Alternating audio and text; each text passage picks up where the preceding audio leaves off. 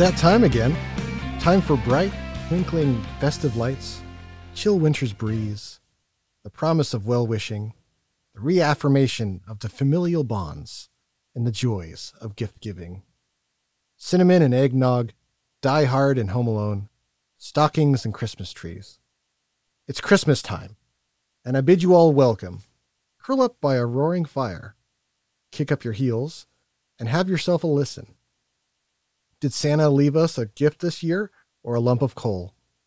Find out today on Gorman on Gore, Episode 9 Christmas with Krampus.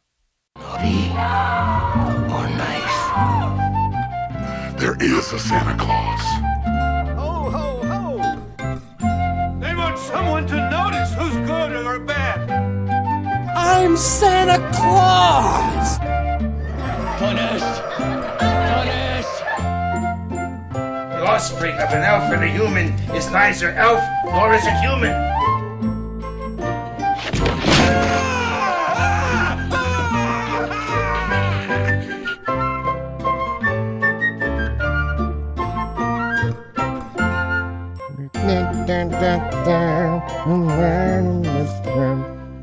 Welcome to our horror podcast, everybody.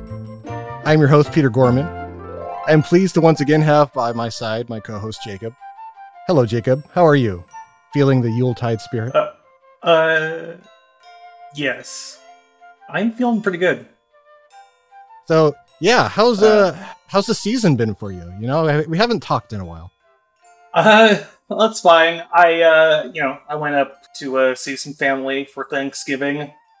Unfortunately, we, uh, we couldn't hang out, but, you know, Yeah, Jacob, we couldn't. maybe next time. well, sorry. Stuff came up. I have like a my own little Christmas story. It's ridiculous. So I, I'm almost loath to bring it up, but I was trying to find a bunch of Christmas sweaters this year. I bought three. I ended up buying three.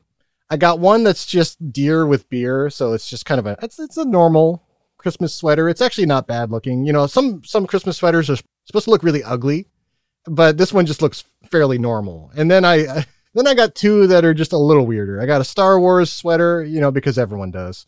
And then I got a um, what I thought was a Jason Voorhees sweater. Uh, it turns out I was wrong, and uh, I didn't realize it until people started commenting on it. and they're like, "Wow, Peter, I didn't know you you liked Wu Tang." I'm like, "What?" You're like, "Oh yeah, you know that's Ghostface Killah on your sweater." I'm like, "Is it?" I thought that was just a hockey mask for Jason. And you're like, "No, man, you got dragons on your sleeves. That's the Wu Tang symbol." Wait, yeah, that. Yeah, that should be a kind of a big clue. well, I, I just thought they were random dragons. I mean, such is my naivete, you know? Like, I didn't know until somebody at work, it was like this delivery man who was just like, oh man, I love your Ghostface Killah sweater. I'm just like, what? like, he was like, yeah, wait, that's from Wu Tang, man. I was like, I haven't actually, um, I haven't listened to Wu Tang. I, I hope it's okay. I mean, he doesn't like say something weird, does he? I guess we'll find out. I really like the sweater. So regardless, I mean, it's got a lovely color scheme. It's like uh, yellow and green and black. I mean, well, granted, a lot of people don't like those colors, but I, I like them because they have kind of an intense kind of horror feel to me. I, li- I like kind of a, you know, like a yellow green combo, but, uh, yeah, I guess it's also sort of just like an African heritage thing. And I had no idea. So, uh, you know, whatever.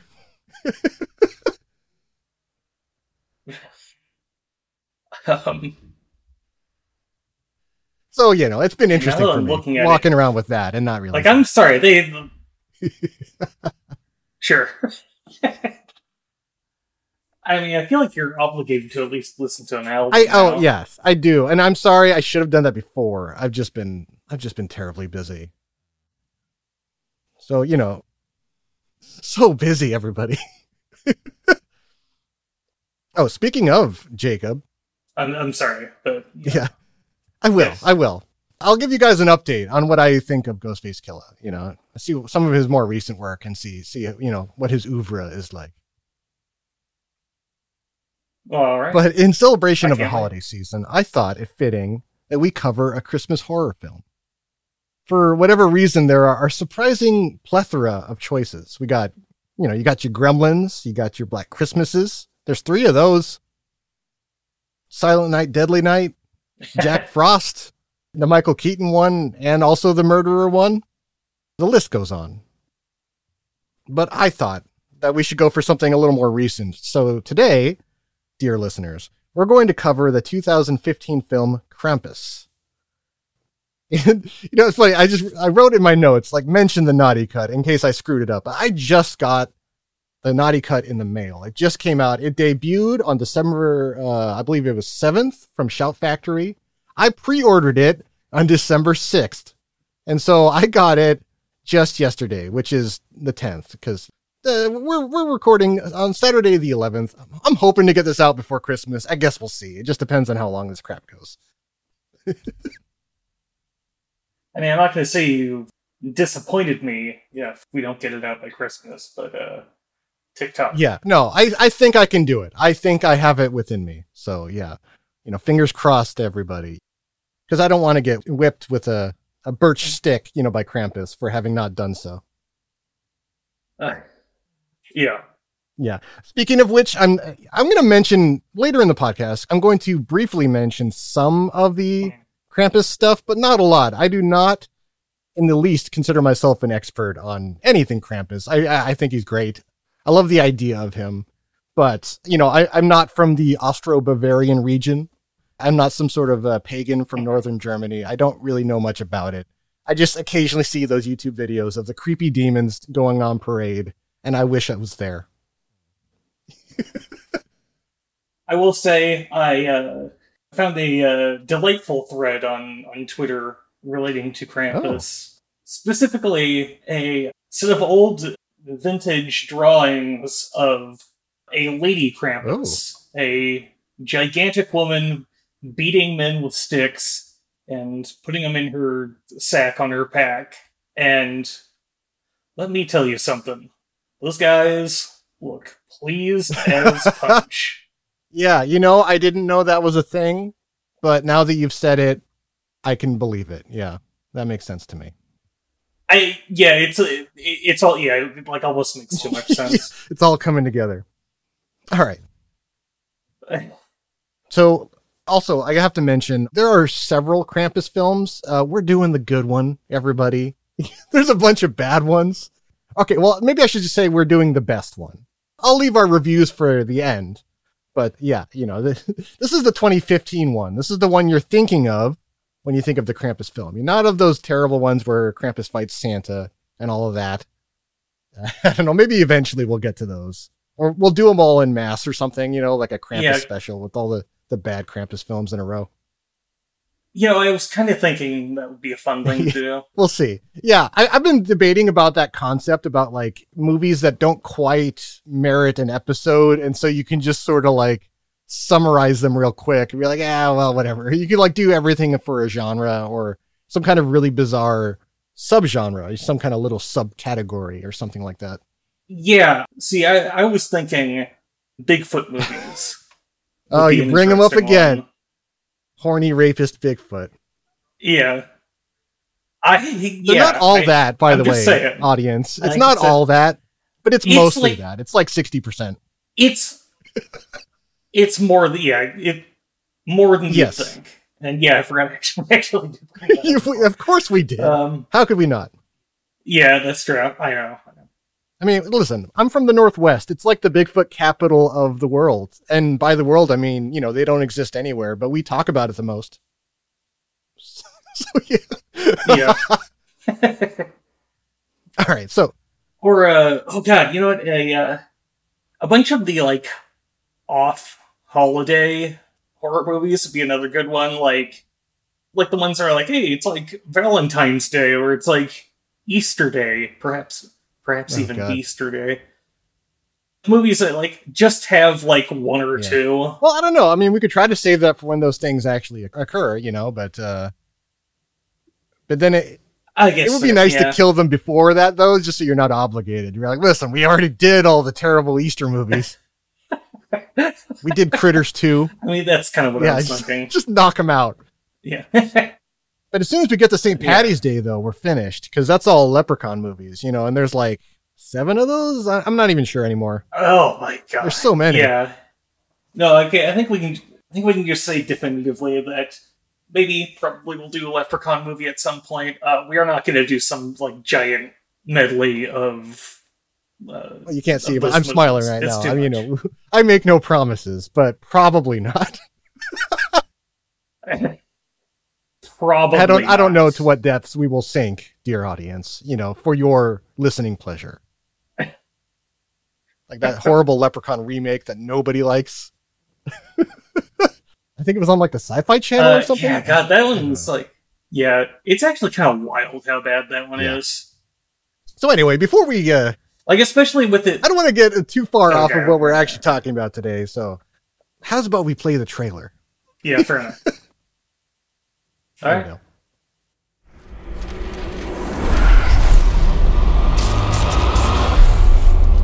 How we were going to survive Christmas with 12 people stuck in a house with no heat and no electricity. Or food. There's plenty of leftovers, Howard.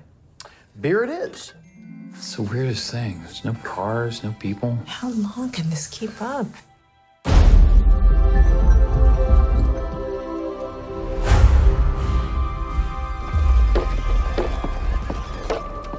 Heard something on the roof. The hell's this? Saint Nicholas is not coming this year. Instead, a much darker ancient spirit. Those are hooves. Elk or a goat? What kind of goat walks on its hind legs? His name is Krampus. He and his helpers did not come to give, but to take.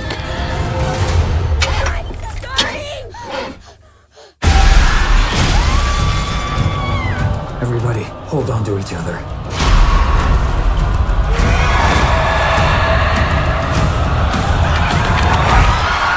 He is the shadow of Saint Nicholas.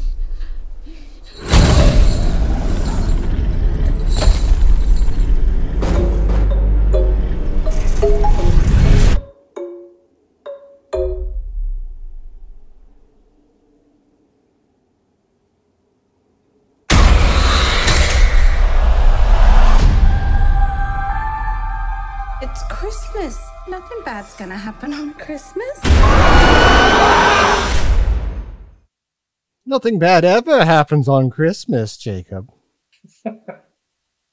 I forgot how long that trailer was. So yeah, we have a real solid, uh, Hey, a really solid cast for this one. We got so we got we got Adam Scott from Parks and Rec. We've got Toni Collette, you know, from Yeah. she's from Hereditary and Knives Out. We got David Koechner from Yeah. Anchorman films and other stuff, all kinds of things. And then we have the uh, adorable misanthrope aunt, uh, Conchata Ferrell. She's from Two and a Half Men. She did that show for 12 years. Good lord. And she's been doing TV since 1974. I looked her up on IMDb. It's just nuts how much stuff she's done. Huh. I will say, uh, speaking of uh, Toni Collette, this movie is sort of like retroactively, like like going back and rewatching it, very much more funny with her in it. Because I can't help but think of, but think of her as the mom from Hereditary, and it's like, man, that's really kind of funny now. Yeah. You'll see like her doing a face that you saw in Hereditary, and it's like, okay, that's pretty good. Yeah, it's it's weird because she plays a nice mom in Like, this, and uh, and you keep thinking she's gonna flip out, yeah. but that's not her role here. She's just a regular mom. Yeah, no, there's like a, a, an added, purely unintentional bit of intensity with their character because It's like it's like they hired Michael Keaton or not Michael Keaton. Well, he freaks out too, but no, I was thinking of uh, Jack Nicholson because he's infamous for just doing like flip out scenes. You hire him and then you just have him do like really boring stuff, and like everyone just keeps expecting him to like blow up, and then they never, you know, he never does. Just like, oh, okay, Yeah, yeah, yeah. It's sort of like uh, those like Nicolas Cage movies where Nicolas Cage just kind of plays a guy. yeah, Like he'll do those every now and then, and it's like, what? Do you, why? yeah. What is this? the other day I finally saw Color Out of Space, and he starts as a guy, And then he starts like over the course of the movie, he turns into himself from Vampire's Kiss. You know, where he uses that horrible like fake Yeah. accent. Like I don't know what that is. Yeah. It's it's it's really bad acting, but for some reason it's mesmerizing from him specifically. Yeah, I don't know if I would recommend that movie or his performance, but I'm glad for both. yeah, you know what? I I liked it though, and I would recommend it. So before we So wade go, into we the just- film in our scene by scene analysis, rather, generally speaking, Mm-hmm. would you recommend your common everyday humdrum viewer watch this? oh sure, I, I feel like that's maybe the uh, one of the best things about this movie is such an accessible horror movie. That's true. I would I say. like, I could like Uh, uh, go I on. could like show it to my younger cousins. You know, It is PG 13, by the way, or at least the non naughty cut is. But I will say, though, that what they add in the naughty cut is almost unnoticeable in the um, offensiveness category. They um, lengthen a few gory scenes, but it adds almost nothing and it doesn't really change anything. It's so minor, you kind of wonder why they were forced to take it out in the first place. Hmm. It's a strange business working with the MPAA. yeah, So yeah, I would I would say a week, yes, uh, which I will explain by the end. I'd say I don't know. There's enough there's enough good stuff here that people should see it, but I do have some reservations, which we will get into. okay. So without further ado, let's have ourselves a a merry little Christmas, Jacob. So I watched the brand new collector's edition Naughty Cut. I spent the thirty dollars. I bought the Blu-ray 4K combo. I can't even play the 4K. There's a real strong anti-PC thing with 4K stuff. It really doesn't want to be viewed on a PC. It tries so hard to not. In fact, I couldn't play uh, the regular Blu-ray either. I had to burn it, even though I, w- I just wanted to watch it. Like they forced me to steal it to just be able to view it. there was some kind of compatibility issue with you know with VLC. You know, some of the regular players. I was just gonna have to go download a library or whatever. It's like you know what? I already know how to rip stuff. I'm just gonna do that. So I spent an hour last night just ripping this Blu-ray onto my computer just so I could watch it. Uh, I just bought it off of YouTube. yeah, yeah. That's fine. That's all you need. I should have just got like a DVD or something, but whatever. No, that's fine. So yeah, so Jacob watched the theatrical cut. I watched the naughty cut. There's about four minutes of difference between the two. Hopefully, I caught most of the differences along the way here, but I only just got this cut like yesterday, so you know it's fresh out of Shout Factory. So you're gonna have to bear with me, folks. I'm doing my best. Um, there's a lot of notable dialogue that is easy to figure out that it's new but a lot of the trimming of the gore and some of the action is really hard to figure out unless you do side by side. But the time differences mean that it's really hard to do things side by side. I've never done that kind of a playing two things at the same time kind of a comparison. It sounds too complicated to me. so I didn't do that, even though I do have both. Okay, so we get a very frosty and icy looking uh, Universal logo. I love the icicles on it actually. I don't know if it gave you like that fearsome vibe as soon as the movie started, but I was just thinking that it almost foreshadows how kind of dark everything gets like, by the end. You know, because for the first half of the movie, it's pretty cheerful, or at least kind of. It's like um National Lampoon Christmas Vacation cheerful. You know, like it's cynical, but you're still having a good time. It's only later on where it's just like, oh, all right then, this took a turn. It's kind of funny how like uh, how abrupt that turn is too. it is very abrupt and yeah we'll, we'll get to that we get a fun montage of retail workers getting trampled at a i think it's a black friday sale so it must be just after thanksgiving Yeah. Well wait no it can't be because this is a few days before christmas like it's on the same day Oh, and, Ma- yeah. and the boy max is a bruise and they're doing a recital for uh, i think it's a nativity scene he plays like max is given a terrible role i think he's like a deer or something and he's like attacking i think one of the three wise men who said something mean and so he Yeah. started you know punching him out But before all that, I mean, there was some kind of a sale. I guess it's not a Black Friday sale. It's just some other kind of sale. And one of the retail workers just leaps out of the way rather than try to stop the crowd. I kind of related to that lady. It's like, oh, whatever, guys, just take it. Yeah, I've worked on Christmas. It's not fun. Yeah. I did a stint in Toys R Us uh, years ago, and it's all just madness. You, like, you know, there's no, there's no stopping the flood. No. I will say, uh, I thought it was funny. I noticed that sort of in the background, one couple, mother, husband, you know, Yeah. they're buying a just gigantic box of Pop Tarts. it's like that in wrapping paper. I it's like it was very silly. For some reason, when I was working at Toys R Us, that was one of the things they sold. It was like all toys, and then at the very front, it was it was Pop Tarts and ice cream bars in in freezers, and I don't know why they did that. So they must have had some kind of a deal going. I, I don't know if that was some kind of weird implication of the movie, but that sounds a little too deep cut for me. It's probably just a random product they threw in there. Yeah, yeah. I guess as far as like junk foodie stuff, young me probably would have been pretty psyched to get a you know, huge pack of Pop Tarts. Yeah. It's good college food. You don't even have to cook it. You just you just shove it into your face. Yeah. Have to say if you're going to do that by I mean, the like- way, um you want the um I forget. Either the s'more I think was really good and also there was one that was called like jungle berry or something like that. I forget. Wild berry. That one was pretty good raw. Try one of those guys. I feel like I mostly just stuck with the uh the cherry. Yeah. Well, that's pretty basic of you, Jacob. I know. But it's like the most common one. Yeah. So, okay, so the title comes in early. It's framed in a wreath overlooking the consumerist chaos. you know, not not to come in too hot here, Jacob, but does the movie think that we all deserve to die? I mean, is that the point of all this?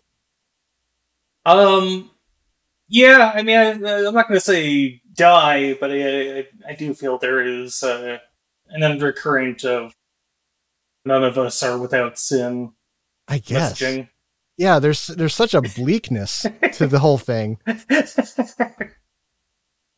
And Just yet, like looking would- down on us with disapproval. You know, like the like the, I feel like the movie kind of hates us a little bit. You know, look at Uh, these stupid, filthy people trying to buy their packages, and forking over their hard-earned money with sad looks on their face for things they don't want to people who won't appreciate it. That's Christmas. For you. yeah, I don't know. It's So I don't know. I mean, it's a fun little montage, but it is pretty pretty intense right off the bat. I mean, we get fist fights, we get tasering. There's uh, weeping children on a fake Santa's lap. We get uh, you know, some depressed and bedraggled customers. We're forking over money, you know, as you already said, you know, hundreds of dollars to get crap and just looking real sad while you're doing it. I related most to the kids who were on the Santa's lap and freaking out. I was one of those kids. there was like a blink and you miss it thing where it also abruptly cuts to some smiling old lady, which I feel like in the greater context of that scene feels oddly sinister. Yeah, I don't like, know what she. she likes what she's happening. really. Yes.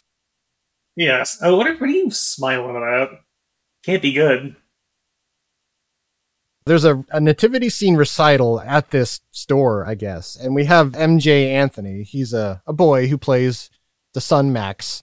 He's getting into a slow motion fist fight with some kids, and his sister Beth is filming and just smiling broadly, like she just is just eating this up. Yeah, you just made my day, Max.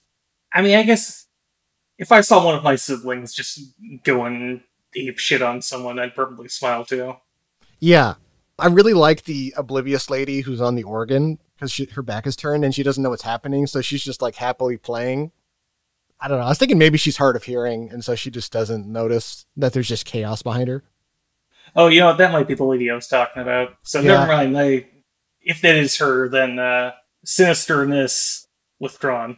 I was thinking, well, if that She is the lady know. you're thinking of, I mean, yeah, it's more just, I think she's oblivious and, uh, yeah, and innocent. Yeah, yeah. As we find out later, though, the supernatural deities of this film don't care. if you're innocent or not. They they don't give any kind of a damn. They will pull you down into Krampus hell for any old reason. Max's parents intervene. They uh, they pull the kids apart and they take Max home. And uh, you know when they get there, you see a lovely kitchen amidst a, a truly enormous amount of pastries and baked goods. Like I don't know, like twenty pounds of cookies and, and just sweets and all kinds of stuff. And you see Max's German grandmother just quietly toiling away making gingerbread cookies. And she's got the um yeah. In the background she's got the classic 1951 black and white adaptation of the Christmas Carol.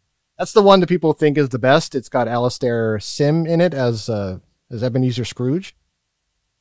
Personally, it's not my favorite. My favorite is the the made for TV one that stars Patrick Stewart. I like that one because they have a lot of adorable British things in it. Like they they boil punch by putting a hot poker in it and they play their little Victorian games.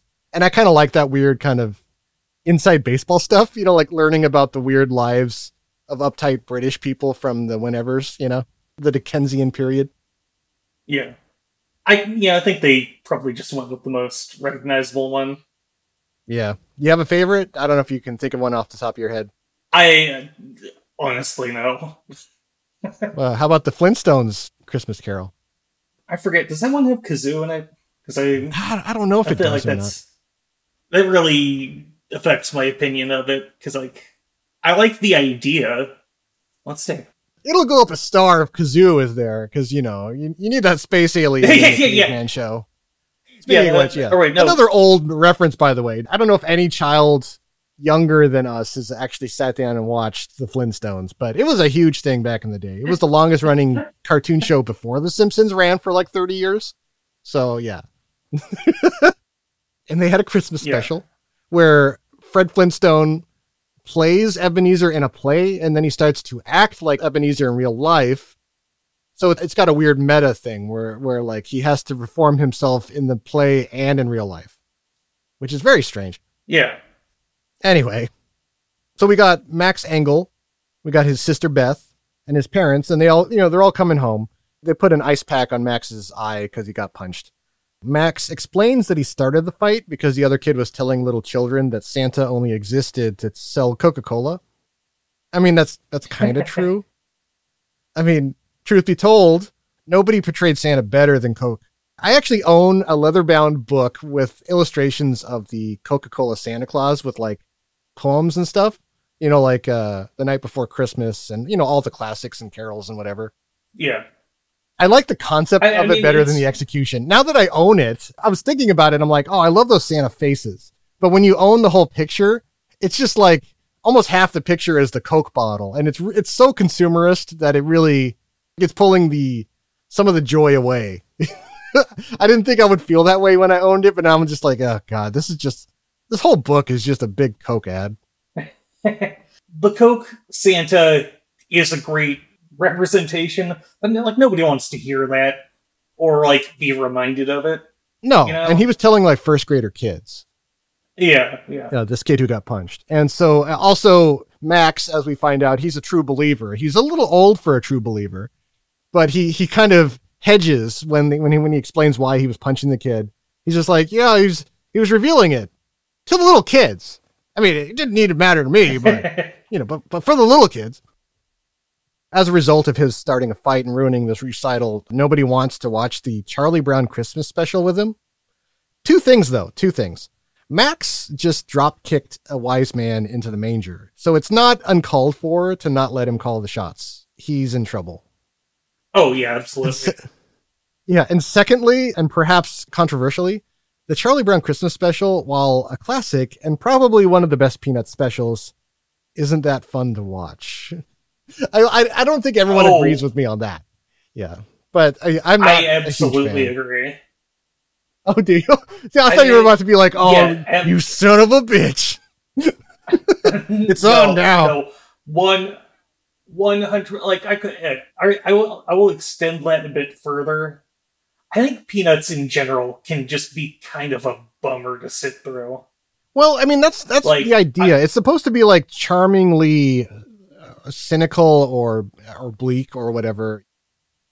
it's just sort of like, oh, it's just my luck that this wouldn't work out, you know. But then that happens to him for everything, and it's just a big bummer. I, like I don't have a lot of patience That- for that kind of negativity. I, yeah, yeah. I mean, like I'll, I, I do leave it still I do have like a collection of uh some of the comic strips, and you know, like they're like they're fun, they're cute.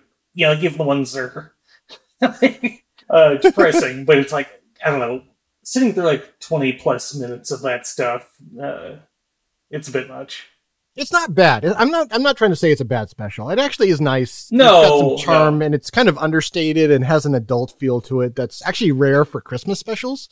It's just that it only gets good for me right at the end because everything's real, you know, bleak and kind of empty until finally they have like, you know, they rebuild the Christmas tree and they have a little song at the end, and it's like, hey, there's one nice moment in your whole miserable life, Charlie Brown. You know, like if you want to skip to the end, like uh, I'll sit down for that part. You know, that's fine with me. Yeah, When I ordered the Coca Cola Santa book, the bookstore accidentally initially sent me a fancy leather bound Peanuts Christmas special book. And I'm going to tell you right now, I'm going to tell all of you that when I opened that package and saw Charlie Brown's face on the cover, my heart sank. I was so upset. I thought I had made a mistake. I'm just like, I can't believe I ordered this book. I am such an idiot. And I looked it up and it was like, oh, wait a minute. They just sent the wrong book. So thank God. I sent that thing away immediately, post haste. Like, take this back. I wouldn't take this if you were giving it away. I mean, they probably wouldn't let you keep it, to be honest. Yeah, maybe. I don't know. I feel like Amazon's like oddly lax that kind of thing. Like, yeah, that's Yeah. fine, whatever, just keep it. No, I, I did this through a private, I forget, was some Oh, sort okay. of book service or whatever, you know. Yeah, I do book collectory things. You know, it's it's one of my many hobbies. So yeah, it's I, I've bought things from all across America and, and Canada and Britain, It's all over the place. I don't mean to, to crap on you guys if you like Charlie Brown. I'm just not really a Peanuts fan, so you know. yeah. So in the next scene, we have Sarah Engel. This is uh, Toni Collette. She's the mom. She has a, a succession of family pictures taken with mall Santas on the wall, but there's only four. So th- she's only been doing this for like four years, including this year, which seems weird to me. You know, like why would there only be four? Or maybe she like retires them when they get too old. But I mean, honestly, I think family pictures are better the older they are, you know, especially if there's like a long succession because you can just see how much people grow Yeah. up along the way. Or when like their life Yeah. takes like a real harsh turn, you know, and suddenly they become like really shaggy and disheveled, you know, or their clothes change, Uh, you know, people disappear, you know, that kind of stuff. Jesus. I feel like you've convinced me that just like doing the most recent ones are good now. when you know when when I'm just gonna call her Sarah, you know, but it, it's Toni Collette. When when Sarah checks out this latest picture, everyone's standing there and Santa's just checking out her daughter's butt, and uh, it's just ridiculous and it makes me sad. Good stuff, everybody. Nice start to the movie. I, I mean, it's funny. I guess. Well, again, like it is funny. It's just I'm not sure what the tone is. Maybe for the whole movie, but like even this beginning part, like it, it it's it almost has a tone, but it doesn't quite have one. Like I can't tell if it's being really negative and cynical, or if it's just being kind of sarcastic and poking fun. You know, like ah, but we're all friends here. You know, like like it's not ultimately pessimistic. I, I don't know. I get this feeling that they're just being really negative. And I, I also got that feeling from the other thing that this director did. This is uh, directed by Michael Dougherty, and he made the cult Halloween anthology classic Trick 'r Treat. That's Trick, the letter R, and then Treat. And that one too is it's a big hit with people. It, uh, people love that movie. I'm kind of lukewarm on it, and I think f- for similar reasons. I think that movie also has tone issues where it keeps going back and forth between surreal and serious and cynical. And I'm just like, well, can you just choose a tone and just kind of stick with it? You know, I'd always felt a little, I don't know, a little muddled, I guess. Uh, yeah, I can see what you mean. But you know what uh, movie of his uh, does not have tone issues? 2019's Godzilla, King of the Monsters. which one was that? Was that the uh, was that the American one that set up all of this Uh, the se- interconnected universe stuff? Yeah, it's the yeah, like the sequel where yeah they uh, have all the other monsters and create some kind of monster verse. I want Michael Doher- Dougherty to What? do more things, so I'm happy to know he got to do a big, expensive movie. I'm glad he's not finished. And we're Yeah. this movie was a relative success, so you know I think it's it's all yeah, I was, yeah, I was gonna say I feel like all three of these movies are pretty well regarded. Yeah. aren't they doing a sequel to, to Trick 'r Treat? I, Uh, I know they've been talking about it for years. I don't know if they've actually confirmed it, so maybe. Yeah. I wouldn't be surprised. All you need are like three interconnected things, just like three short stories. Yeah, But we'll save that for a Halloween podcast. Right now, this is Christmas, the time of, of giving and joy and warmth. So, And so yeah, so sad. what was that? I was gonna say, that was, I mean, so is Halloween. If you think about it, you give candy. You give candy under duress because if you don't, your house gets egged. I like doing it. And speaking of which, you know, in this movie, it seems to set up the notion that you have to give your faith and love, your loyalty to Santa, or your your soul will be dragged to hell forever. You know, even just incidentally, it doesn't even have to be you. It can just be someone in your in your family loses hope, and then everyone dies. Like the weakest link brings you all down. You know? You know, pretty strong message. I'll be real mad, you know, if, if Krampus shows up to my house because I'm like, wait a minute, wait a minute, wait. I still have hope in my heart. Which one of you, which one of you a holes lost hope? which one of Uh, you did it?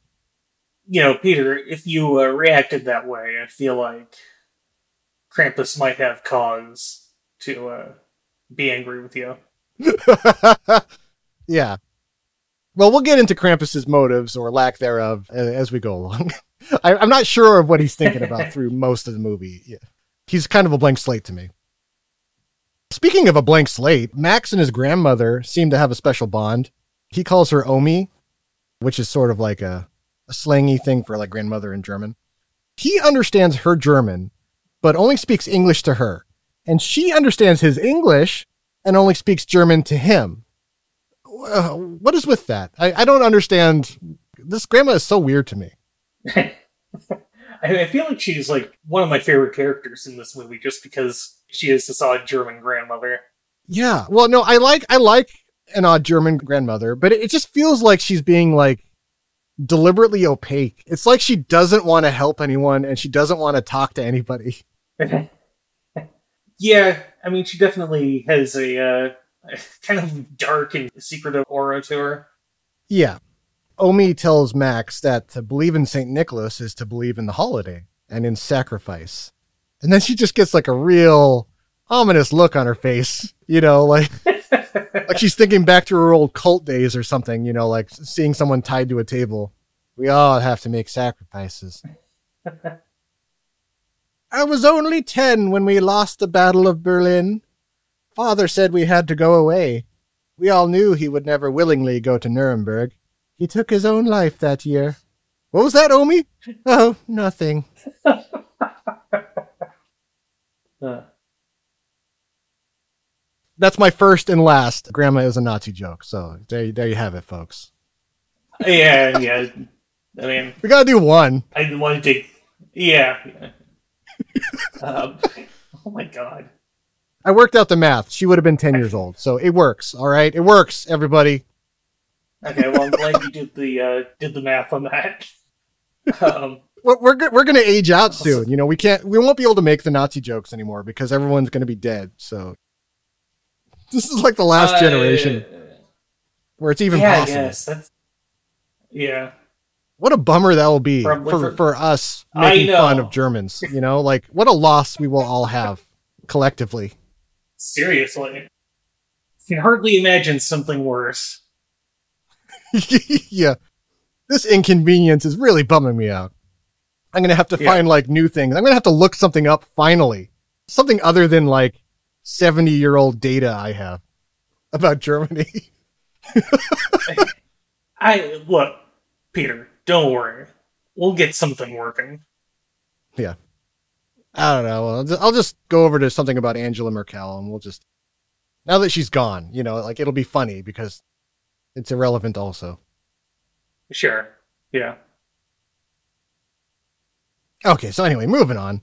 Up in her room in the attic, uh, daughter Beth talks to her boyfriend over Skype or something, you know, some kind of video service. He wants to get high with her on a festive Christmas bong, but she regretfully says she'll probably not be able to go visit, even though he only lives a few blocks away. I think he lives like four blocks from her house. Mm-hmm. And just so the audience knows right now, minor spoiler, uh, this character only exists to make people separate and die. So, uh, you know, there you go, folks. He's just there to encourage people to go somewhere they shouldn't go and then die. Uh, yeah. Yeah.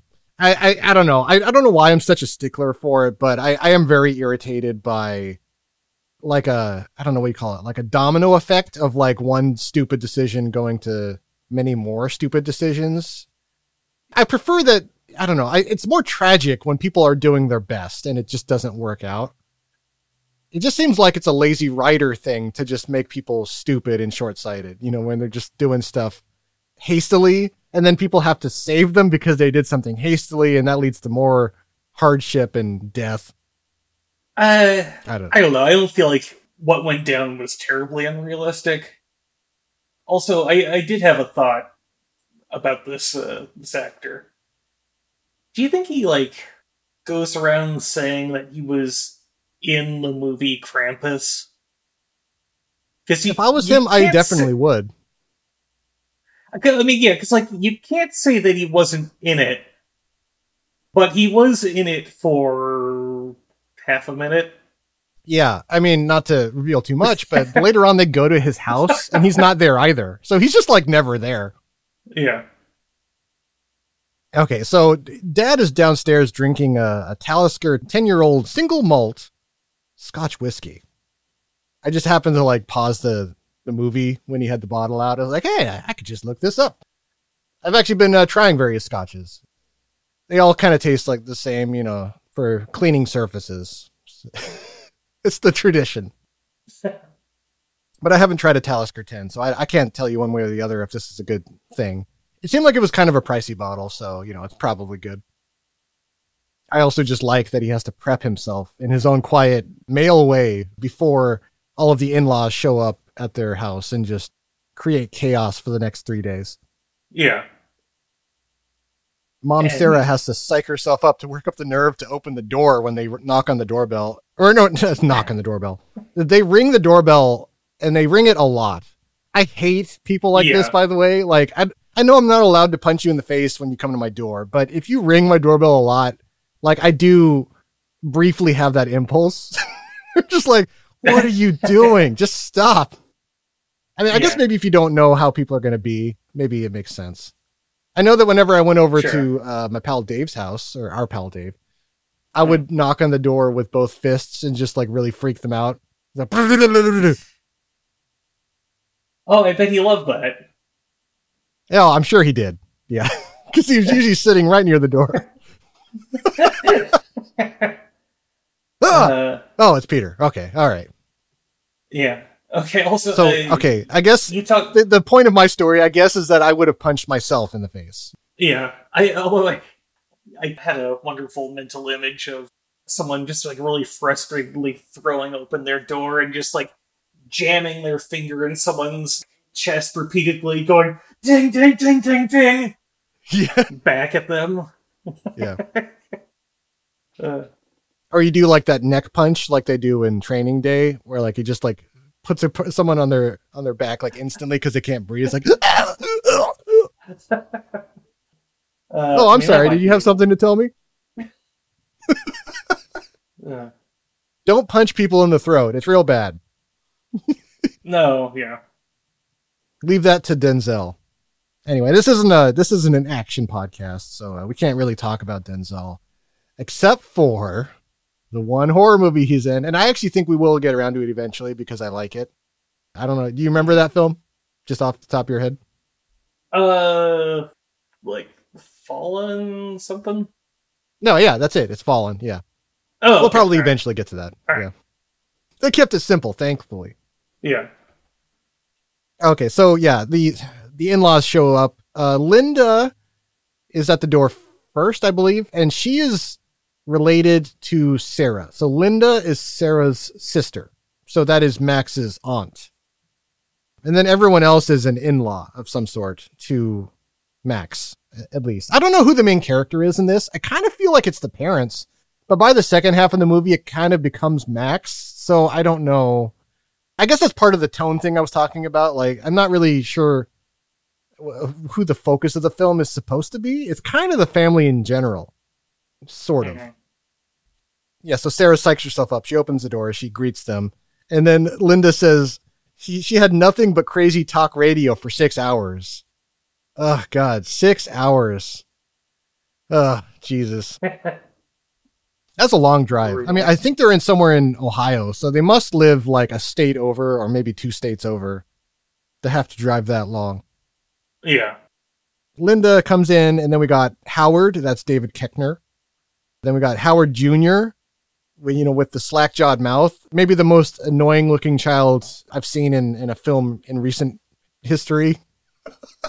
Oh God, yeah. See, I, I a thought came to my mind when I was watching that opening scene with him, or the initial scene. I don't know what I would do if I had a kid that just looked like some annoying little just degenerate.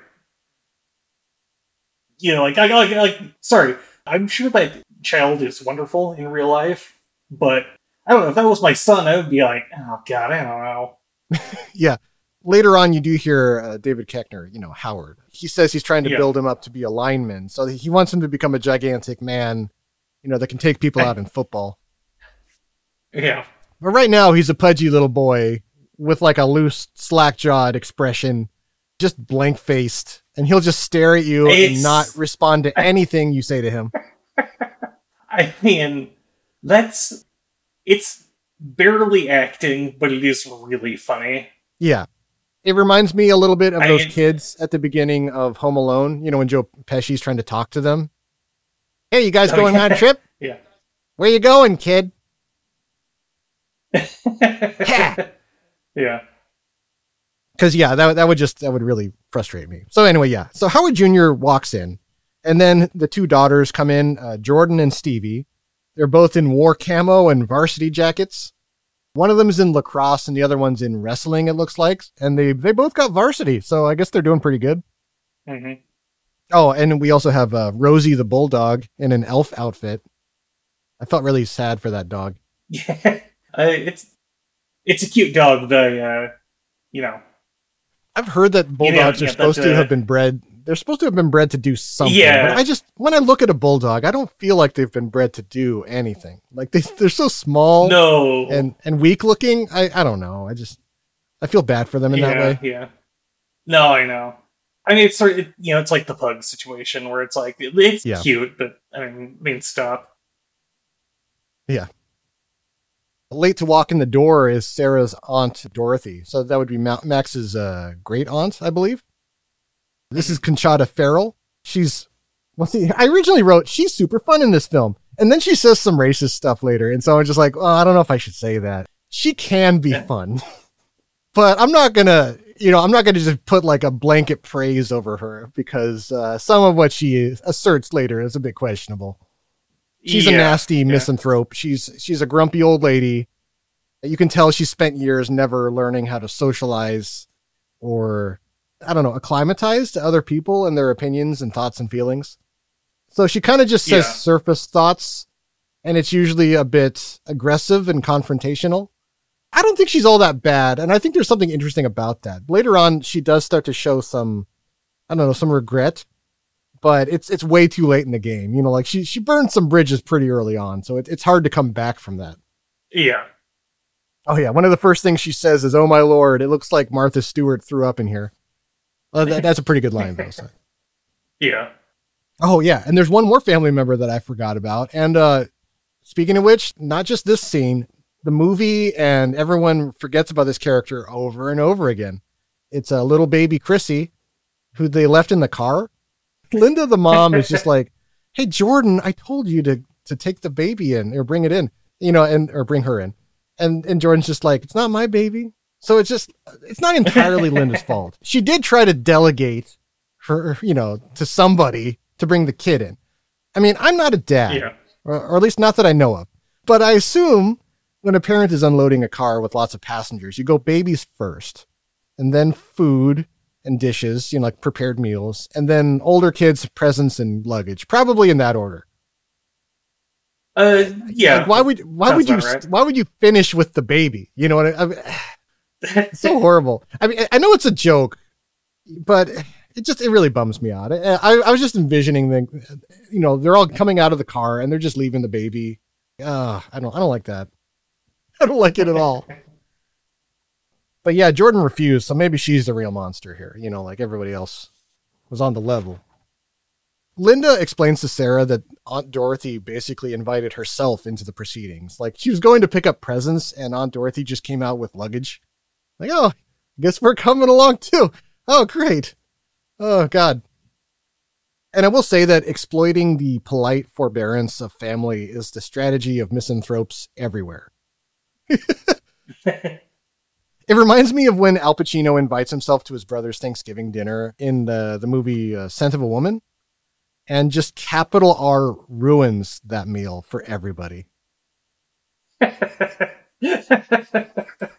uh, you know, you gotta respect it. You don't need to see that movie, but you should watch that scene. It is an incredible ruining a dinner scene. He just goes way out of his way to just make everybody uncomfortable. And I think at the end, his brother chokes him or something. Like it gets real out of hand. So yeah, it's like that, everybody. Except this time it's Aunt Dorothy. So then they get to the the meal. You know, uh, speaking of meals, they have this big fancy meal that Sarah prepared, and it looks beautiful. It's it's really fancy food. But brother-in-law Howard and Aunt Dorothy both work very hard to ruin this particular Christmas dinner. Howard makes fun of Sarah's husband, Tom, for growing up as an Eagle Scout, and then he tries to preach Uh, the but- gospel of gun ownership. I mean, look, he was definitely right to mock him for growing up as an Eagle Scout. Well, first off, we have a friend that's an Eagle Scout, and getting up to that rank is really hard. hey, hey, hey, hey, Dave. Um, no, I know. No, We're not racist against scouts. We have scout friends. no, yeah, yeah, no, just poking fun. Come on. Token scout friend. It's okay. Let's. I don't know. It's weird. I don't know why Howard hates Tom. I think it's kind of a jealousy thing, but I- don't know. It, it's, it does seem like he's been hating him for years, so he's just looking for stuff. He's just trying to pick a fight. Yeah, yeah. I do love that scene. It was in the trailer where David Koechner is like eating the whatever it is, some some bird. I think it's turkey. And he's just like, oh, the bird's a bit dry, you know. And Tom's like, oh, mine's good. And he's like, well, mine's a bit dry. Well, you want to switch? I do like at least, you know, most movies they don't have the hasty advice thing that would happen in real life, but Tom actually gives hasty real advice. Like as soon as Sarah storms out of the room to make creme brulee for everybody, Tom is just like, could you just say something nice? Could you please? she has worked so hard. It's between Howard making fun of Tom and then, you know, making it seem like everyone's a wuss. And then Linda criticizes Sarah for preparing food that's too fancy? Question mark. I mean, I'm not sure why she's resentful of it. No, that's definitely a that's a thing. Is it a thing? Oh, maybe it's maybe yeah, maybe again it's like a jealousy thing, or maybe it's like the you know think you're showing off or, putting on airs or, or just making stuff that no one would A want. I'm not some combination of those things. Yeah, I uh, I read a funny story by a uh, or an article from a, a guy. It was like the guy like made some like fancy meal for his family, and they like watched him do it, and then they just didn't eat it. Wow. And it's like the guy, and like the guy is like a greedy asshole, but like I read that story and I'm like, man, they honestly, I kind of get it now. That's pretty brutal. Yeah. And when Linda criticizes the food, Aunt Dorothy says like, "Oh, who doesn't bake a Christmas ham? What are you, a Jew?" Um, which Like, like, what do you even say to that? Like, it blew my Yeah. mind. I, I, yeah. Like, because I didn't bake a ham, I, it, what would it matter anyway? Oh God, you're like, where do you even begin with that? Yeah, it's just terrible. As a side note, Linda's baby, you know, Chrissy, she's throwing Sarah's homemade Gravlax on the carpet for Rosie the bulldog. I only know that because Sarah name drops the Gravlax. So I actually looked it up. It's a it's a salmon dish that is covered in salt, sugar, and dill and left to cure for at least 12 hours, but possibly days or even like a, a week or two. So she took a hmm. really long time because she said she made it. So she took at least 12 hours to make this stuff. and then they're just like throwing it on the floor and the and the bulldog's just eating it. Yeah. Granted, it's a Scandinavian meal and they're not Scandinavian. So, you know what? Maybe she is showing off and maybe you should throw it on the floor. Show her for trying to expand your horizons. So yeah, support Sarah. She retreats to the kitchen to prepare the, the creme brulees and she does it in individual portions. And like, this is one of those things that's a minor point, but I just love how thoughtful that is. It's not a big bowl. It's all like a bunch of little mini bowls. So you get your own. You don't have to like scoop around and, you know, and navigate, you know. Yeah, I really, I don't know. It, it, it's, it's some kind of positive OCD thing with me. Oh, I shouldn't say that. You know what I mean? Like it's a, I like how orderly it is. It's nice. Yeah. She's got the flamethrower thing. It's great. I love those little, those little flaming things. I feel bad because my Oh, stepdad also, has one of uh, those and he uses it a lot and I don't know what it's called. I don't either. I've I've liked I like the idea of getting one, but I don't know what I would use it for. Yeah, I mean, it, it- it's good for making caramelized layers on stuff, you know, like uh, roasting a bit of sugar. You could probably make Yeah. really good s'mores that way, like roast it instantly. That'd be kind of cool. Oh, but sure. yeah, generally, Yeah. you don't really need it. It's just kind of neat. Oh, also, one detail. I I don't know this for certain, but I guess like shout out to uh, Maverick Flack, Howie Jr. for uh, just double fisting a what looks like a huge amount of Mountain Dew for a scene that they definitely had to do multiple takes on. Yeah. He drains like a whole bottle of some kind of knockoff Mountain Dew and then he just belches into Beth's face and she goes to leave and then Sarah has to make a face at her like, don't you leave. and then she just like sadly sits down again. It's pretty good. Yeah.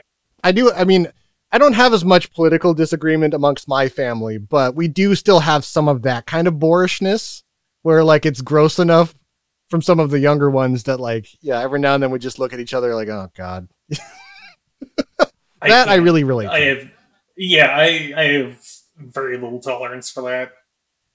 I half expected the kid to like throw up a little bit because he belches too forcefully, you know, and then, like then I would leave the table. I'm like, all right, I'm out, I'm out.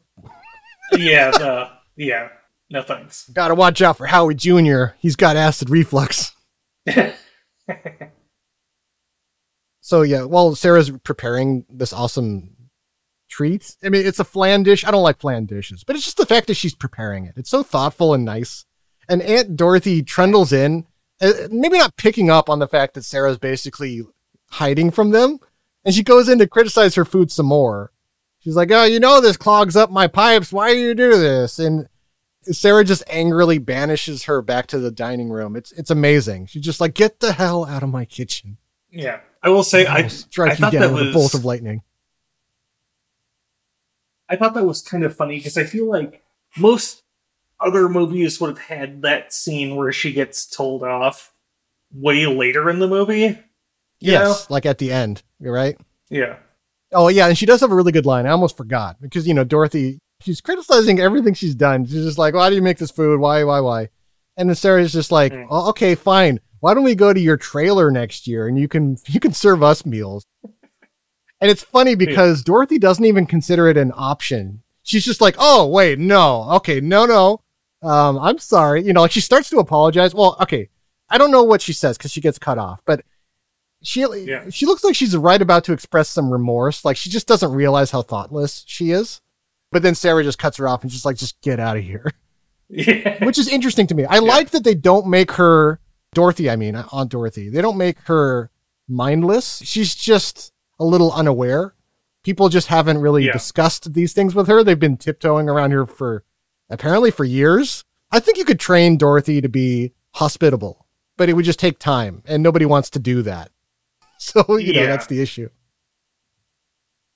Back at the dinner table, Stevie and Jordan have managed to steal Max's letter to Santa out of his pocket. And then they just proceed to read it out loud to the whole table while everyone's staring at them and does nothing to stop them or or or anything. Like I was so shocked that the adults the adults everywhere everywhere on the table would just allow that to happen. You know what? I want to I want to see how this plays out. I mean, look, on a certain level, I you know, I get it. I mean, No, okay, listen. sometimes yeah, you just want to see. I would like to You know play what's in the letter. You know what I mean? If I was there, I would want to read. I would want that letter read. But, but you know, selfishly. but, but Yeah, as an yeah. adult, as a decent person, you can't allow it to be read. You you have to stop it. I guess you're right. Yeah. listen, listen, guys. We all want to know what this boy wrote about us, but come on. yeah. It is. It's such a sweet letter. That's the. That's what's so great about it. It's like it's supposed to be a, a hugely humiliating thing, you know, for these girls to read a letter that he wrote to Santa out loud to everybody. But he's super nice. He's just like, I wish my parents would fall back in love, and I wish that Howard and and Linda, you know, had an easier life. And you know, I wish that Howard wouldn't wish that his daughters were were boys. And when, and when Stevie reads that, she gets so mad. She's just like, "Screw you! He doesn't want us to be boys." That Stevie girl being mad about that dug up an old buried awkward memory from my past. I I was hesitant about whether oh. I'd bring it up on, on the podcast, but I guess I Oh, will. go- oh God. Yeah. Oh, well, yeah. You have to now. okay, well, this isn't my awkwardness. This is someone else's. So I won't name names because it, you know, it might embarrass them. Oh yeah. Yeah. I used to go over to a friend's house a lot in the neighborhood. And that friend's house was the nexus of all of the local drug activity and a lot of the vandalism and crime and stuff. I was the good friend. I was the friend that was allowed to stay longer because I was nice and all I wanted to do was play video games. Or at least I characterized myself as nice. Like, I don't know. I don't know what they thought of me. But you know, but, you know, but I was orderly. I didn't do anything wrong. I was polite. You know, I left when I was asked, you know, that kind of a thing but some of the, their other friends were really unruly. I only explain that because otherwise it's hard to explain what happens without that context. So, you know, th- they trust me. That's what I'm getting at. Over the years, they grew to do so. And so one of the two brothers during a drunken party made out with a local girl. And she was this, she was actually a very sweet girl. I remember she, I don't remember her name, but she, she had red hair and she was in army camo all the time. And it was 100% one of those like the dad wanted a boy. And so he just puts all this boyishness on on the girl. But she was actually really nice. You know it was just like i don't know you know she was just growing up and she didn't know like what to do with herself yet. And so so they made out and then she went back to his house the next day to to find him she wanted to talk about it or figure something out and he didn't want to talk to her so my neighbor called me he called me and he's just like, I want you to get this girl out of my house. And I'm like, what? He's like, yeah, I, I got drunk. I made out with her. I, I don't know what to say to her. Could you please just, you know, get her to leave? And I was just like, "Uh, I don't know. I guess, you know, like he was hiding somewhere, basically waiting for her to leave. And so I had to go and I did. I went over there and I gave her the, it's not you, it's me speech on behalf of my friend. It was the saddest moment in my life. I felt so bad for her. Oh God, I- good lord. I was as kind as I could possibly be. You know, I was, but but there was no, you know, there was no salvaging it. It was horrible. I What a strange story that was. Yeah. God, I I don't think I could do that for someone. Like I or to someone. Good God. Yeah, yeah. I feel bad because I, I think I, I liked her as well, and I think she also liked me. So that also made it even weirder. You know that like I had to be nice to. oh man. I, I don't think I ever saw her again. I think if I had, you know, I, I might have actually tried to strike up a relationship or something. I don't. That's a dangerous thing to say, but you know, it's at the time that's how I felt. You know, I'm just I'm just telling the truth here. You know, and and so you know, I Sure. because of that, like I said, I was I was trying to be as kind as possible, and I understood how Sure. stupid my friend was being, and I, and I was I was basically throwing him under the bus because he deserves it. But you know, but I had to just uh-huh. be like, well, listen, you know, he's you got to go home, you know, that kind of a thing. He, I don't think he he meant to do it, and uh, yeah, yeah. Sad story, everybody. I totally forgot about it, and then this movie dredged that out of my soul from years and years ago. Okay, that poor girl. Peter, I, I, okay, I will say this: the second you agreed to do that, you ended any possibility of coming back afterwards and saying like, "Hey, I know that I basically broke up with you, but like, what's up?" Yeah, no, I know. You I- that was probably why she never surfaced again. I think she was just done with everybody. and I can't blame That's- her in the least. So, yeah. Eh, that, that's a bummer. It was I don't know. You know what? Listeners, you know, you can tell me like I don't know, should I have told that story? I, I guess I guess we'll find out, huh? You know.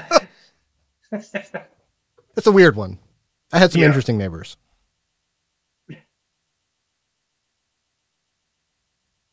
Back to the story. Max flips out. He tries to get the letter from Jordan and Stevie. He manages to get it from them, but then, you know, they're separated. And, uh, you know, Max does the old, you know, I hate you, I hate Christmas thing and just runs out of the room. And it's like right as Sarah's coming in with the creme brulee. So she doesn't know what's happening. And she's like, I hate you, I hate everybody. Which is pretty funny. Like, I feel like she, she Yeah. probably had just recentered herself. She got back into the, like, I can go deal with these people thing again. And then she, immediately, as soon as she comes out, her son is like flipping out and running away. What a rotten night for the Engels. Max goes to his room and is sad. His dad, Tom, checks in for a chat. He asks Max to try to see the good in everyone. The old, I know they suck, but it'll only be for a few days dad speech. I know that, or at least in theory anyway, that dad speeches tend to be pretty perfunctory. They're just sort of like, listen, we know this sucks, but this sucks for everyone, son. So could you just, just suck it up? Just suck it up. Yeah, Every, everyone uh, really loves a like dad phoning it, phoning it in speech. Yeah. yeah he, he tries. I mean, I don't know. They, they do Yeah. try to make Tom is like a little flawed, but I actually think that Tom is the dad. I think Tom is one of the nicest characters. He, he, he really does mean well. He just seems like Yeah. he's a little distracted. I mean, they say that he's constantly working and, and, uh, I think that his career has like consumed most of his consciousness to the point where he's a little surprised by the thoughts and feelings of his family. He's just like, huh, Yeah. I didn't realize this all of this was going on. so Max seems to be calmed by the talk, but after his dad leaves, he tears up his letter to Santa and throws it out the window. His letter flies up into the sky rather than down to earth, as one might expect. I mean, I feel like that's the indication right off the bat. Like, uh, I don't think this is going to end well for any of us. A big wind builds up and knocks out the power all across the neighborhood. I don't know. I wonder if it's because there's a value in innocent, like virginal people. I was going to say boys. It doesn't have to be boys. But it, what I mean is like, you know, I know there's that old thing about in rituals, you know, they say that a more valuable sacrifice is one that's like a like a virgin or, you know, pure or untainted, or maybe someone who's like a very strong believer in a faith that you don't have. Mm-hmm. Some of the really old stories are th- those are real fun. We're like, hey, you guys, we caught a Catholic. We got to roast this guy immediately. Pray to your gods. It'll give it. It'll give us more like potency in our sacrifice. So I wonder if this is like that, where because Max is a pure and innocent boy who actually believes in Santa Claus in his heart, and then he doesn't believe, like it, you know, it, it goes away. It becomes a greater uh, sin against the universe, or it's a bigger loss draws the attention of the the dark gods of commerce. You know, they have to come take everybody away now, you know, because just because this one boy lost hope. Yeah.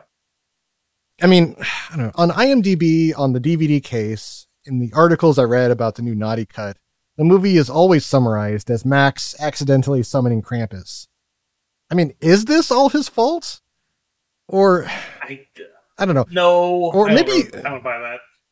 I don't know. Yeah, maybe his little ray of hope and innocence was just preventing evil from befalling his family of mostly rotten people. Maybe he was the last thing that was just like maybe they maybe Krampus would have come years before if not for him. Mhm. That's almost a good message. Cause then it's not Max's fault. But I feel like the movie is kind of Yeah. being like, I don't want to say it's your fault, but it's kind of your fault. I don't know. I feel like it. Again, it's more of that. You know, do the right thing, or else. Or else. Yeah. Yeah. I mean, isn't isn't Max entitled to his feelings? He's just a kid, for God's sakes. You know, he's allowed to lose hope now and again. People have been treating him very badly. Max wakes up the next morning to see an enormous snowman out in his yard facing the house. It looks like it's like at least eight feet tall. It's got an enormous hat that's like probably two feet all by itself. There's no way anybody had that hat just like sitting somewhere.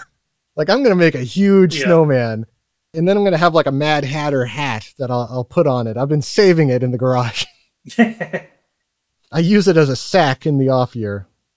It's full of Christmas supplies. Yeah, that that's one of those things where I feel like uh, I don't think the writer, when they were writing that scene, intended for the uh, the snowman to look like that. No, I mean, in a way, I like that because uh, to a kid, that's what he would look like, and also to an adult, even if it was wrong, they they would refuse to acknowledge that something is wrong like that because it's too mundane. I mean, when he points it out to them, they're just like, "Yeah, whatever." There's a snowman in the yard. If someone told me that, I would at least look, you know, and be kind of fascinated. That's but, what- like, it's a it's it's a creepy looking snowman. I mean, like, I would be concerned. Yeah, It looks like it's got a bomb in it or something. yeah, you hear about that story where somebody put a snowman around a tree trunk or, or maybe it was a rock i forget but then somebody tried to run down the snowman and just destroyed their car that was pretty good that was like some looney tunes stuff yeah. I mean, wait, was it not like wait, was it on the street? it was in the yard so they, they drove onto his yard to to destroy the Oh, okay, yeah. Then so it's extra I wrong if. Yeah, I, it must have been a very flat place. place you know like kansas or something some place where you could veer off the road really easily Yeah, I wonder if that's something that's happened to that person before, and they're like, "All right, next time." yeah next time This, yeah, this one, this one's got your name on it. And indeed it did. Yeah, like th- this snowman in this movie, he's like he's huge in a way that he shouldn't be. He's got a gigantic bottom. It, it looks like a man is hiding inside. Spoiler alert later, he, he's not. There is no man in there, so like I don't know why he looks like that.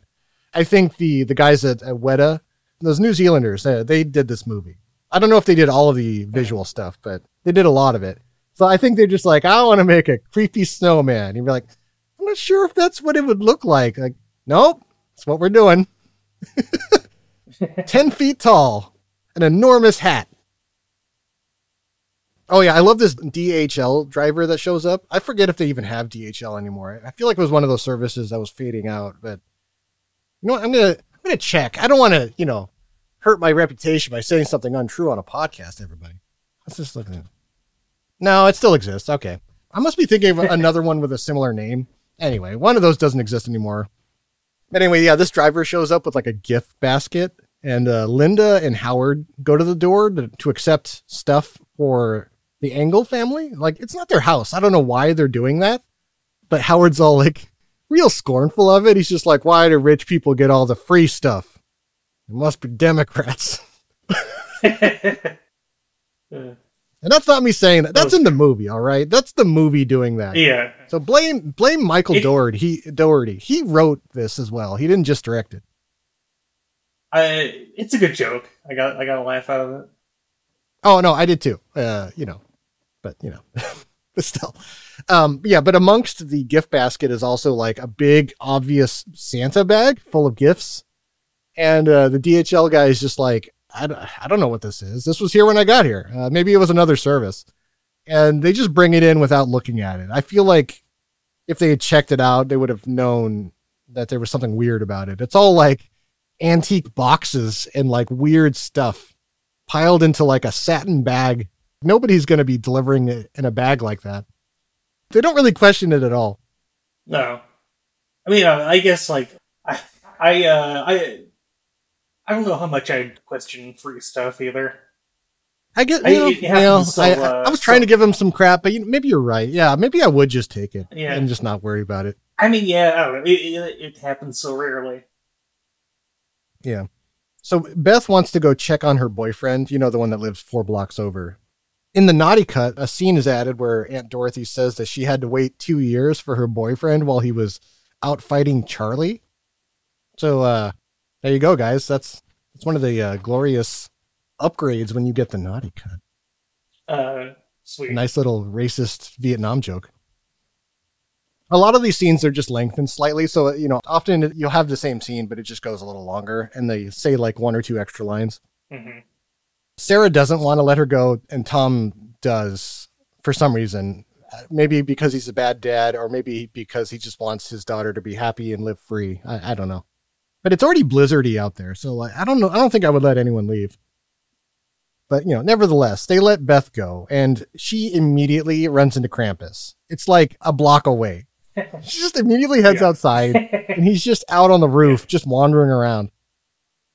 Yeah, I mean, that first shot is also really great. No, he looks great. I, I do of like his design. He's Yeah, like a huge horned figure with a hunchback striding around on the rooftops. He's got a huge stride. And he has like a mega jump that just goes up several stories whenever he leaps straight up. yeah. So Beth sees him, she runs away. She flees to the DHL driver in his van, and uh, he's frozen to death, uh, like inside of the van. what did that guy do? I don't feel like he's involved at all. And yet, here he is dead. I mean, I don't think anyone in that neighborhood really got spared.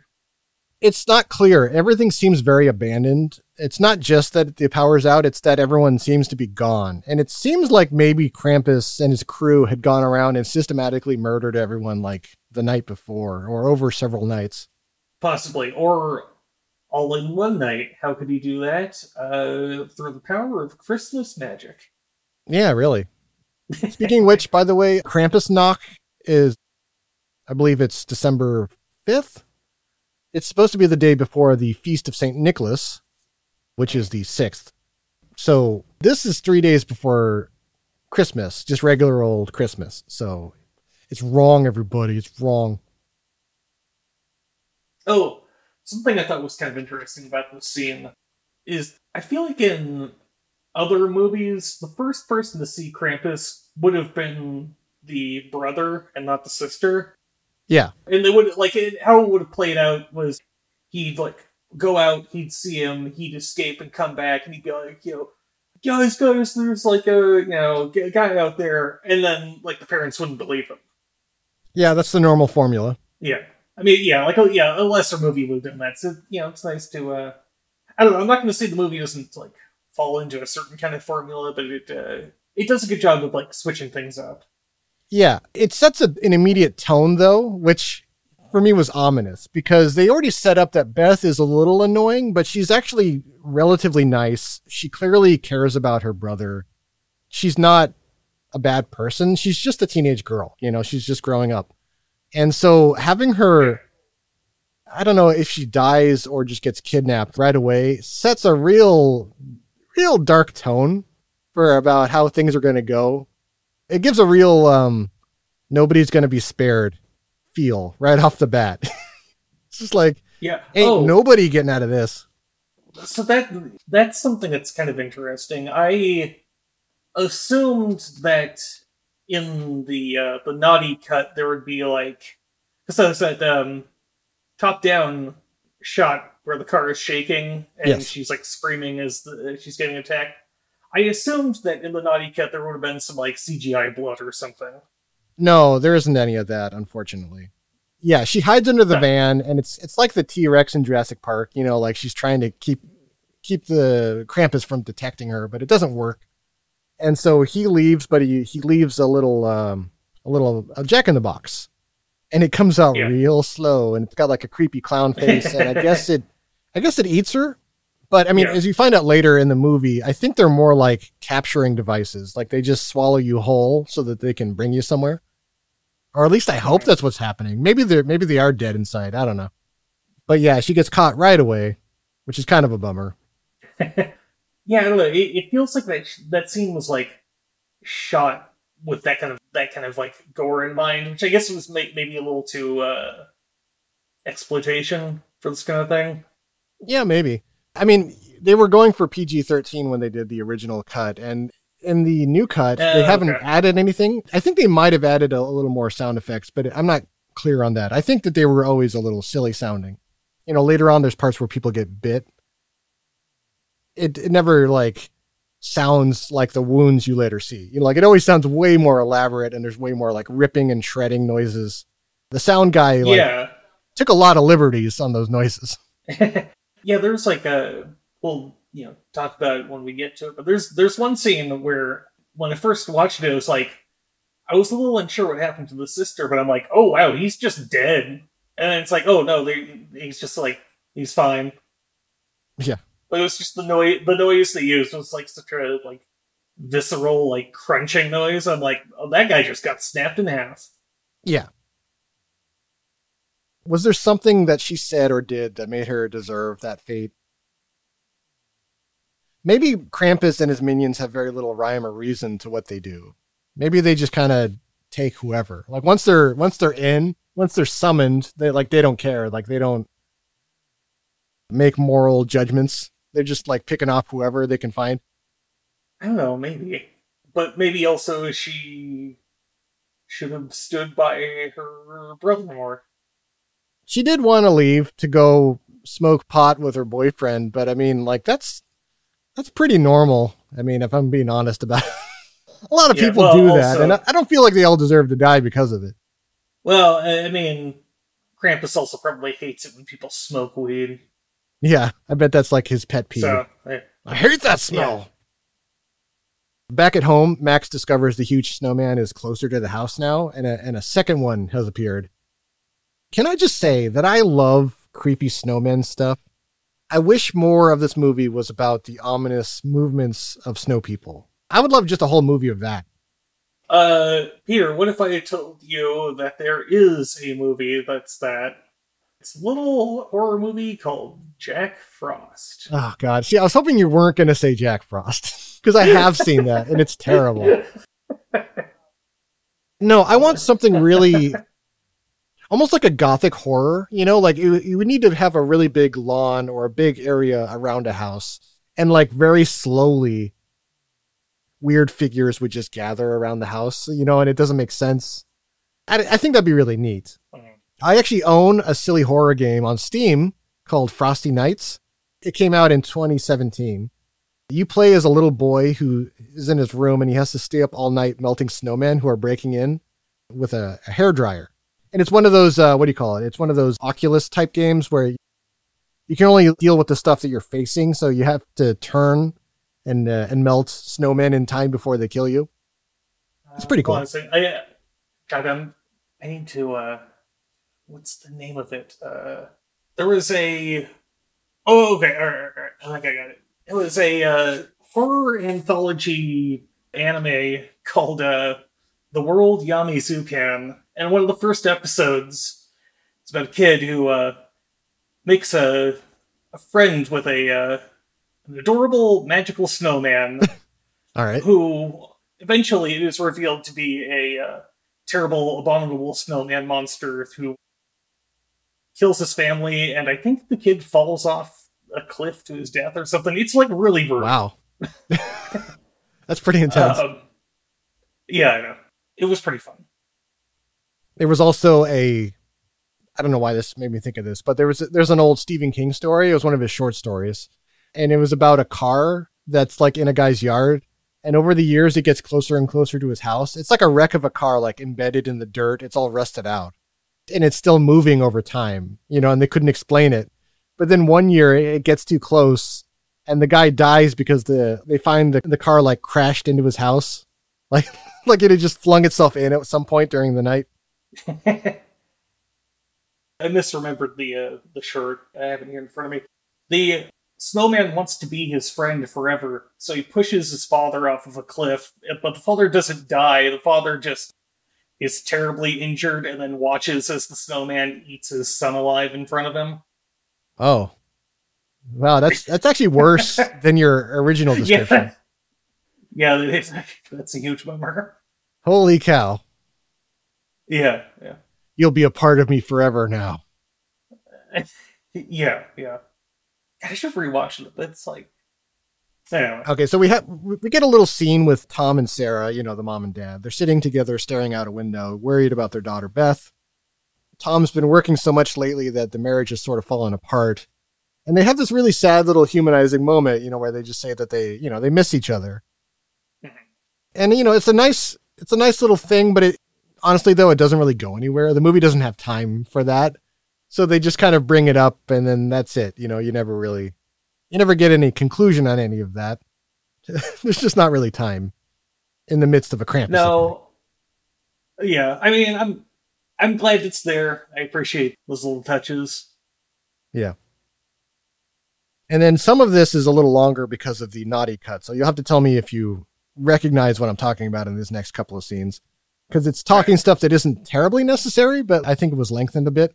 So in the next room, uh, Omi has been maintaining the fire for the rest of the family. She's been keeping it up nice and hot. And then in an, what I believe to be an added scene, Aunt Dorothy says if she was a homeless person out in this cold, she'd just kill herself. She even does the like, you know, the finger across the neck thing. I yeah, I think I feel like you would have remembered it if you had seen that. yeah, I don't know. It, a bit like that's also like such a blink and you miss it kind of a thing. Yeah, it's just in between when Tom, the dad, walks into the room and en- enlists Howard and his mighty truck to go look for Beth. Because you know how Howard is. He's he's one of those gung ho uh, hunting dudes. He's got like a some kind of crazy truck. You know, he spent probably way too much money on. It's probably like a a V twenty four or some kind of ridiculous shit. yeah. I know there's not that many V's. I'm just kidding, guys. Jeez. But you know, when he when he shows up, the whole house vibrates. You know, it's a joke, but he's driving something that is the equivalent of a Humvee, but I'm not sure what exactly it is. I'm not I'm not a car guy, and they also don't really show the the truck very prominently from the outside. No, it feels like something you'd see in a Jurassic Park movie. Yes, it does look like it could be chasing alongside a dinosaur, like if they're looking for samples or something. InGen needs to yeah. go steal some scales off of the side of a dino or something. So, you know, they're about to go look for Beth. And Omi just implores everyone to just stay and wait out the storm. That is the advice of the movie, by the way. That's all they have to do. And, uh, you know, spoiler yeah. alert, nobody does that. So they all, bad things happen. A lot of bad things happen to everybody. Yeah. I will say, just as a, like a quick aside, man, it kind of is wild that there's a new Jurassic Park coming soon, and I like I don't think anyone's excited for it. It's like whatever. Yeah, they've been cranking those out, haven't they? Uh, yeah. They've been like cranking them out, and they're still the exact same stuff. It's like, oh, do something. You know, do that stupid like dinosaur human hybrid thing that that like concept no. linked a while ago. No, I want be so want bad. It. Yeah. It, uh, oh, well, yeah, God. okay, but it would also be different. It would. It would free us yeah. Hmm. Jurassic World, more like Jurassic Purgatory, because it's all the same shit. Yeah. yeah. Anyway. Yeah. Omi wants everyone to wait out the storm, so why didn't she try to stop Beth from leaving earlier? I mean, she kind of sucks at being a protective grandmother. Uh, yeah. I would have just added a little scene that. where Omi is just like, "Please don't go, please. I'm I'm begging you." And, and, then you know Beth wouldn't listen, so all they have to do is just have her do that. She'd be like, she could even just lie and be like, "Oh yeah, I won't go," and then she just leaves. I kind of like that. That'd be that'd be kind of cute. Just not wanting to lie to you know, her grandma. Yeah, because that's kind of how we are sometimes with old people. I mean, let's be honest. You know, just like like ah, what she want, yeah. what she doesn't know won't hurt her. I mean, she's crazy anyway. I mean, she's talking about Krampus and stuff. Oh wait a minute. Well, no, she's not. She should be. She's not saying anything for most of the movie. Yeah, no, sorry. She, she, yeah. yeah. she's like explicitly not talking about Krampus. For someone who, as we find out later, was spared so that she could tell people about Krampus, she really doesn't like to talk about Krampus. I mean, to be fair, people react to that about as realistically as I think they would in real life. Yeah, maybe she tried when she was younger and people kept laughing in her face or embarrassing her that she just got jaded and was just like, fine, I won't tell you. I'll just let you die, whatever. She's played weird. She doesn't really try very hard to save anybody. And she knows more than anybody what's happening, you know, as we, you know, as we find out later. So I, I don't know what her deal is. Maybe she just didn't learn any lessons from any of it. She's just like a survivor. Like, I don't know what's going on. She's just all burnt out and doesn't want to think about it. I mean, she seems pretty knowledgeable. So there is a little added scene. I mean, this is a scene you already have, but uh, there's a scene where Tom and Howard are in the truck together. They're out looking for Beth. They add a little bit where Tom tries to find any working radio stations on the on the radio. They only managed to find one broadcast that mentions that all of central Ohio is engulfed in a blizzard, including the town of Warren Valley, which only matters because that is the fictional town featured in director Michael Dougherty's other film, the Halloween anthology, as we mentioned before, Trick 'r Treat. So it's like he's tying his little worlds together, you know, like how Stephen King does with, with fictional Maine, where like all of his stories happen in the same place. Mm-hmm. Uh, that, that's cute. I like that. Yeah, I mean, it failed, I guess, because it's only in this later edition that it, you know, like this was all cut out. I wonder Sure, if some, yeah. you know, some editor was just like, we don't need this. This doesn't add anything. Yeah. so everything happens in haunted Ohio, I guess, in Michael Dougherty's uh, universe. So there you Yeah. go, It- Ohioans. Yeah. You know, we uh, had our Erie, Indiana, and now we have wherever that is in Ohio. Yeah. Ossuary, Ohio. Because that's where bones go. Sure.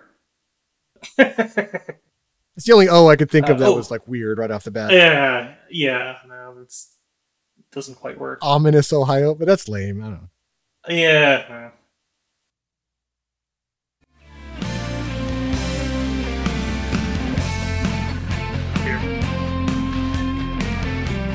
Oh no, I'm, I'm playing some nice guitar here. Oh. You, you can't hear it, but it, it doesn't matter. I'm gonna fade this out. Don't worry about it, folks. Welcome back to the layer of the damned. Please don't call it that. Okay, so yeah, to the pit of despair. Yeah. The devil's anus. There we go. Okay, so uh, where were we? I think we were just Howard and Tom. They were driving to go to Derek's house. That's Beth's boyfriend to try to find Beth. So they're stopped. They're forced to stop when they find a truck in the road. Well, it's a snowplow. So they get out of the car. They find that the keys are still in the ignition and presents lay in the passenger side seat. I don't know why the presents are there. It seems like sometimes later in the movie, presents will be put there as a way of like mocking people who have died. it's like leaving little calling cards from like Krampus and his crew. hmm However, I think these presents in the snowplower, they're just actually the guy's presents. So some nice man was just trying to clear the roads and something forces its way through the windshield and just kills this guy. Because they, they find there's this big hole in the driver's side door or window rather, and it's all imploded or it, it's going inward. So they he probably died a real bad death, one way or the other. And it's kind of a bummer. Yeah. I mean, it's like the whole town died just because this boy lost faith in Santa Claus. Disproportionate response, guys. I mean, I don't know. They kind of assume that. What if it's something unrelated? Yeah, it could just be that it just happens for no reason at all. It just shows up. I almost feel like if they did, You know, like the boy's just like, I'm so sorry, Krampus. And he's just like, uh, who are you? I, I, I, was just here, man. yeah, I do almost feel like if they made a sequel to Krampus, which to be clear they shouldn't do, but if they did, it would be kind of a, like a funny, cynical thing to be like, oh no, that other stuff was going on. That was not related to the to the main issue here. Can I just say I hate it when people do that? They make a bad joke of the plot of the thing that made it famous. I've had like games and things do things like that too, where they're just like, "Oh, that whole thing, oh, that didn't matter," you know, like they just make a little joke about it. Uh, God, what offhand? I'm kind of blank. Okay, well, I can think of one. See, I didn't want to bring up my nerdy, you know, gaming stuff, but uh, in the original Fallout, you're saving Oh, the vaults yeah, with a yeah, water chip yeah. That goes that's defective. And then later on, they're just like, "Oh, that didn't matter at all. There was water chips everywhere. You're just looking in the wrong place." Ha ha ha! Isn't that funny? You went to all that trouble for nothing. Ha ha ha! Uh, I mean, I guess that, that feels very Fallout, though. Yeah, I mean that's whatever. That's a post-apocalyptic game. People who don't play video games, Yeah, they're still making them, so you should know what it is, or at least be aware of it. yeah. Bethesda has has taken that title and it's just going to ride that hog all the way to hell. I mean, I feel like they kind of already did with that that last one, but I don't know. They could maybe do worse. yeah, yeah. But that's neither here nor there Yeah. for our purposes. Sensing that something terrible might be afoot, Howard pulls out a real sweet looking pump shotgun from some kind of elaborate fold out case, like in the trunk of his car. Yeah.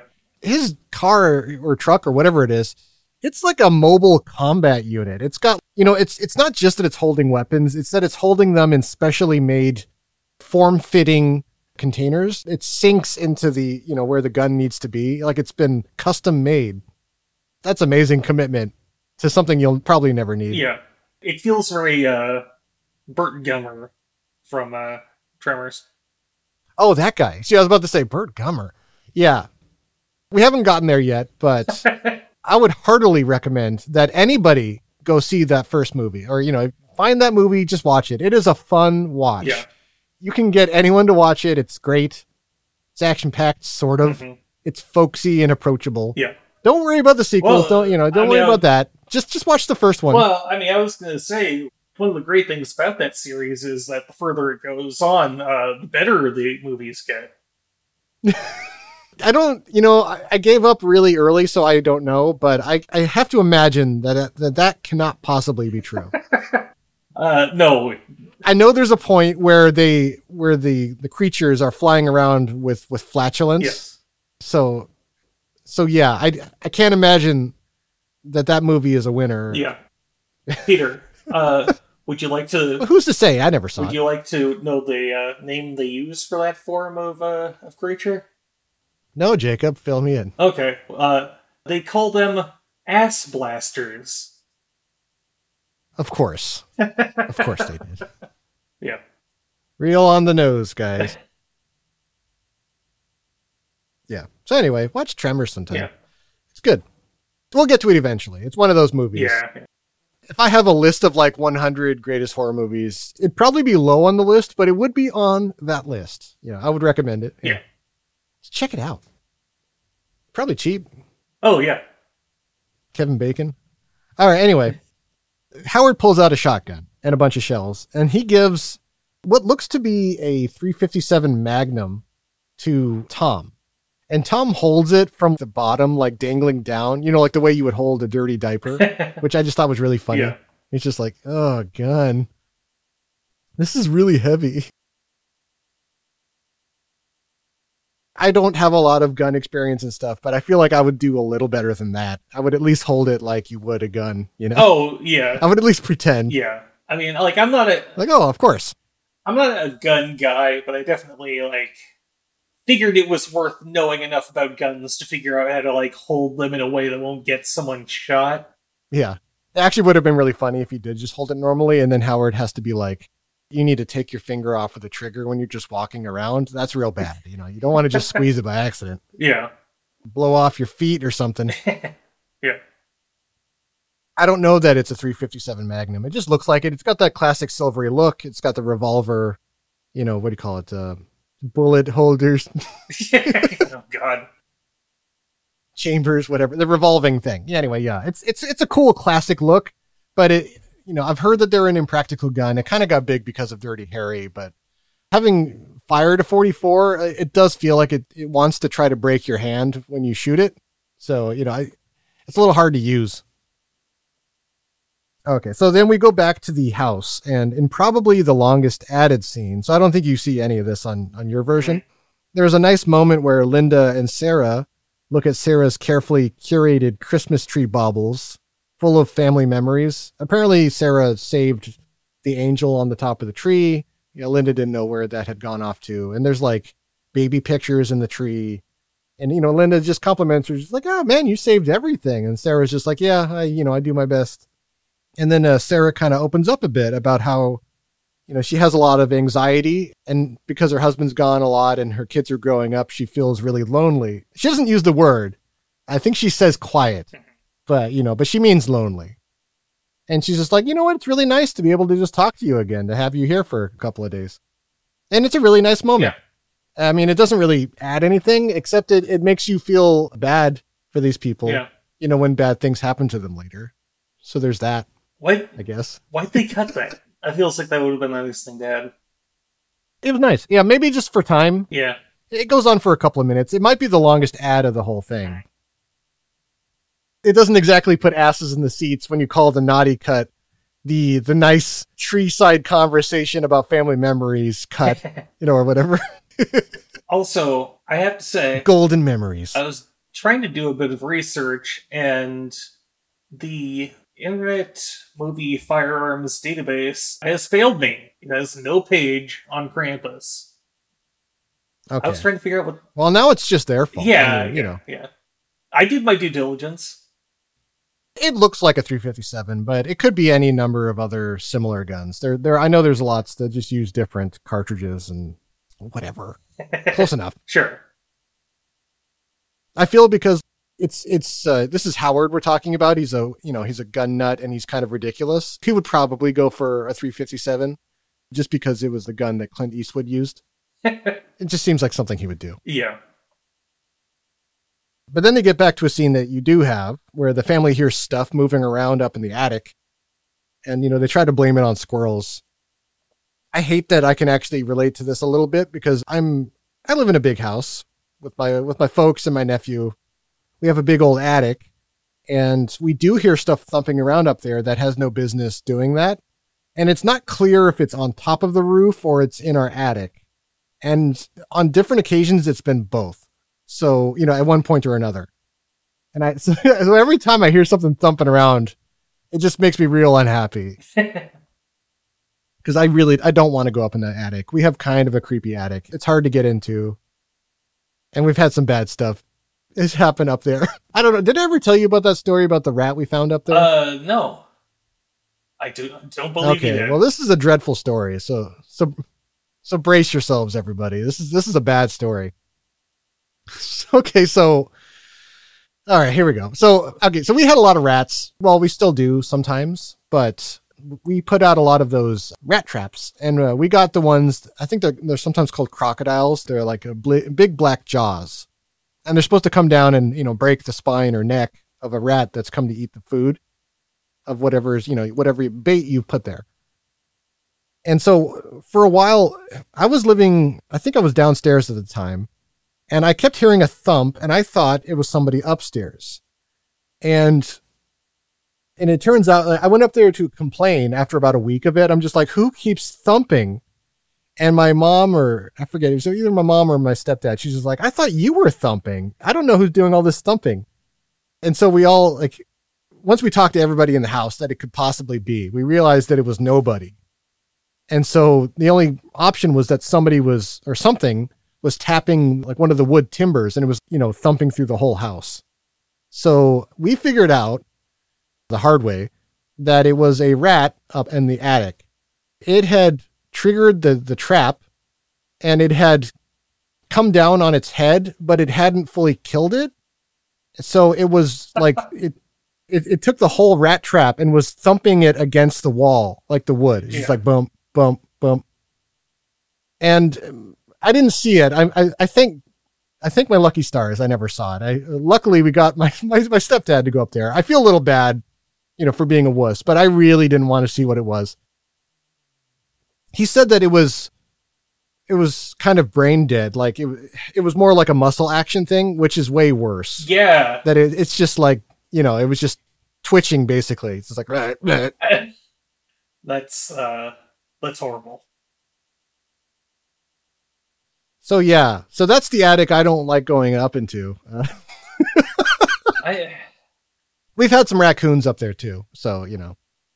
Yeah, that was that was one for one, one that one that one haunted me for a long time. I'm not gonna lie. yeah, that's that, that's Ju- just the idea of that is just so horrible. yeah. It sounds like something that would be in a Stephen King story. Oh yeah. Except it really happened. Yeah. well, no. If it was a Stephen King story, you would have gone up to see it, Yeah, and it would have, and and like the rat would have like tried to attack you. maybe. I don't actually know what my dad did to finish it. I don't want to know. It's one of those. The less I know, the better about all of that. Uh, yeah.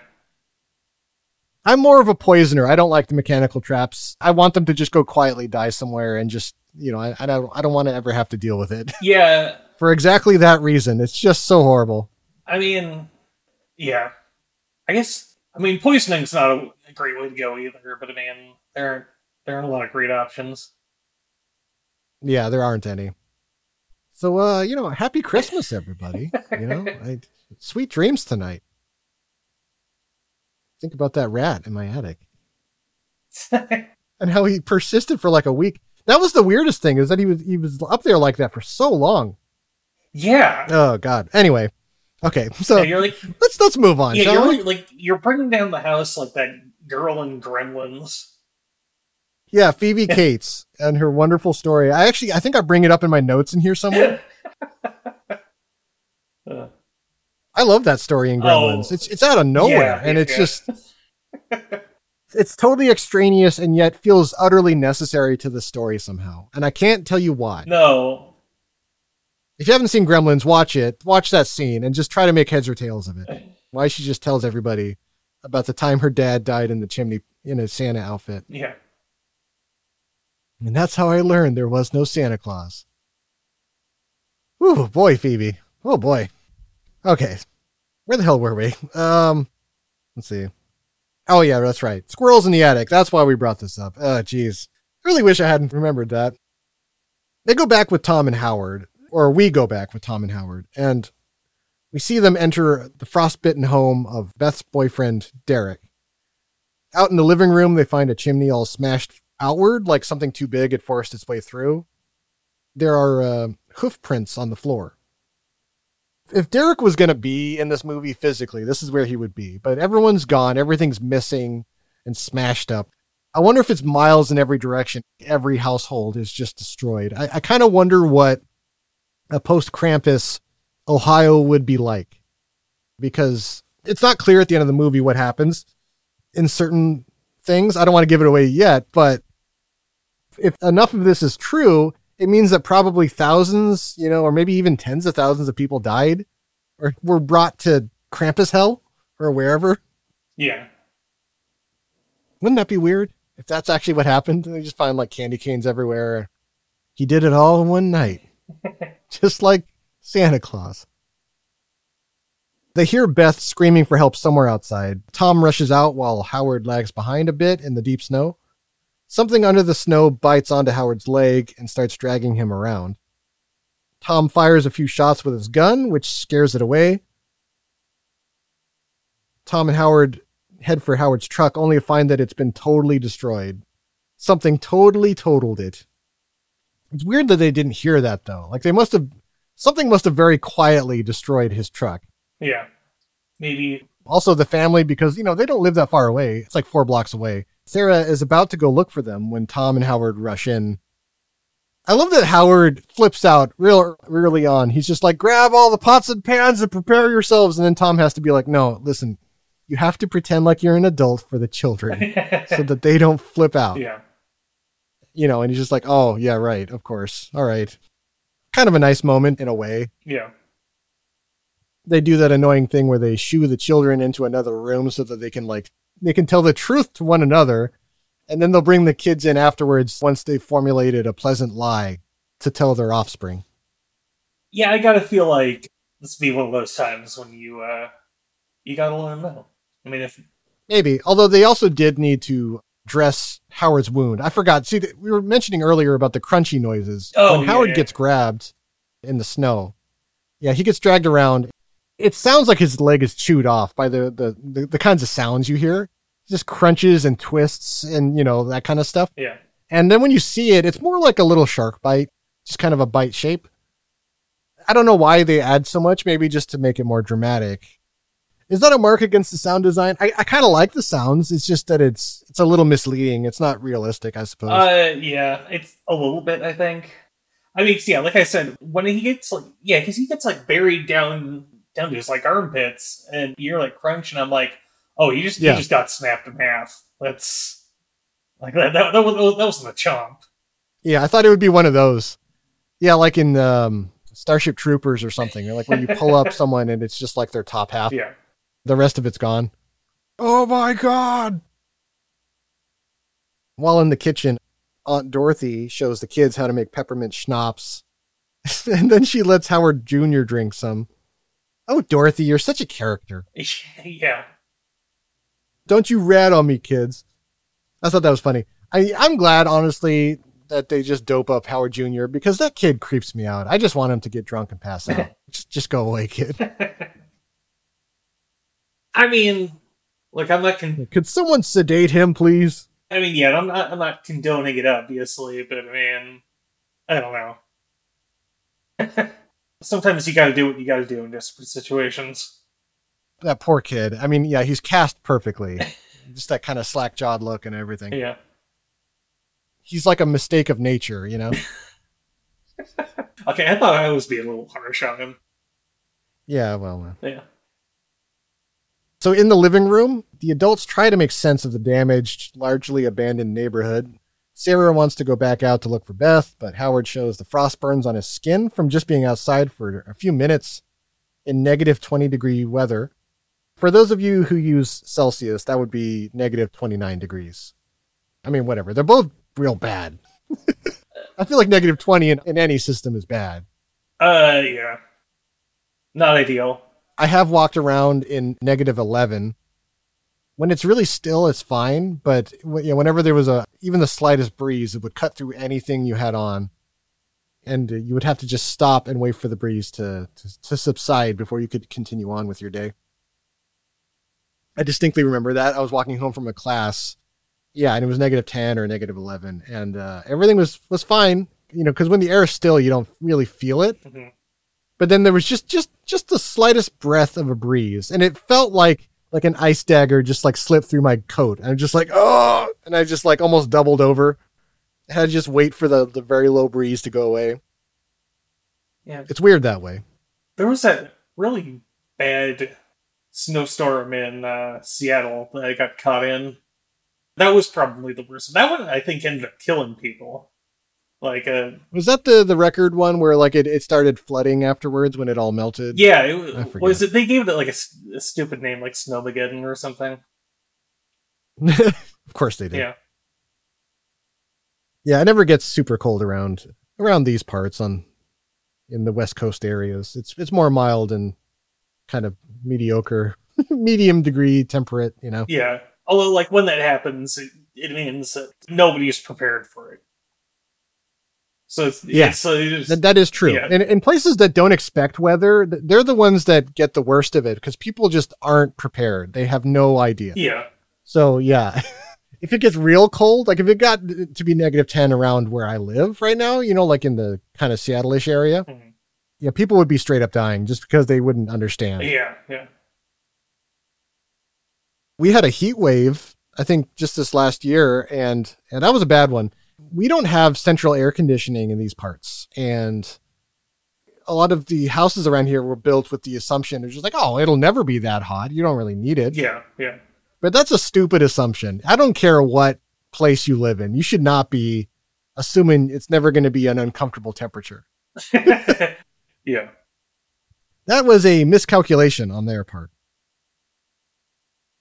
So anyway, Tom decides, you know, well, I don't know. They all decide to board up all the doors and windows and just wait out the storm. Again, this is what Omi said earlier. It is the right decision. And I wish that they would just continue to do that. They changed their mind later, but you know, at least for now they're doing the right thing. Mhm. Howard apologizes for thinking that Tom was a spineless dick all these years. Like, oh, thanks. Yeah, all right. I mean, I didn't know you felt that way about me, but uh, I'm glad that's no longer the case. So, uh, yeah. Howard suggests that they should take turns keeping watch and agrees to go first. Then he just immediately falls asleep. right off the bat.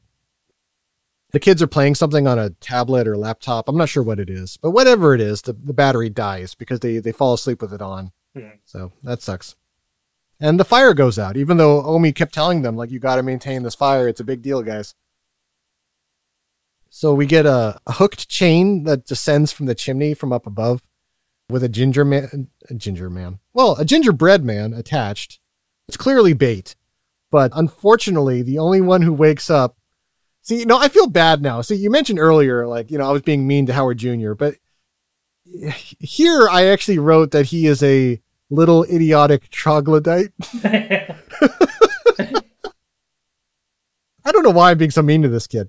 But I mean, he's falling for an obvious trap. I mean, it's a chain in the middle of a chimney with a gingerbread man attached to it. Yeah. You really shouldn't walk up to something like that, like ever. It's it's you know, it's it's clearly a trap.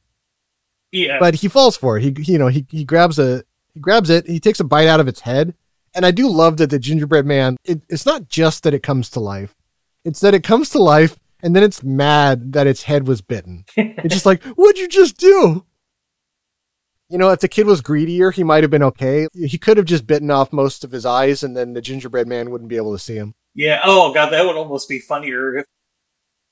Okay, how I might have filmed the scene was it the gingerbread man comes to life as he's opening his mouth, and then kid bites down, immediately just goes limp. Yeah. Like, ha ha!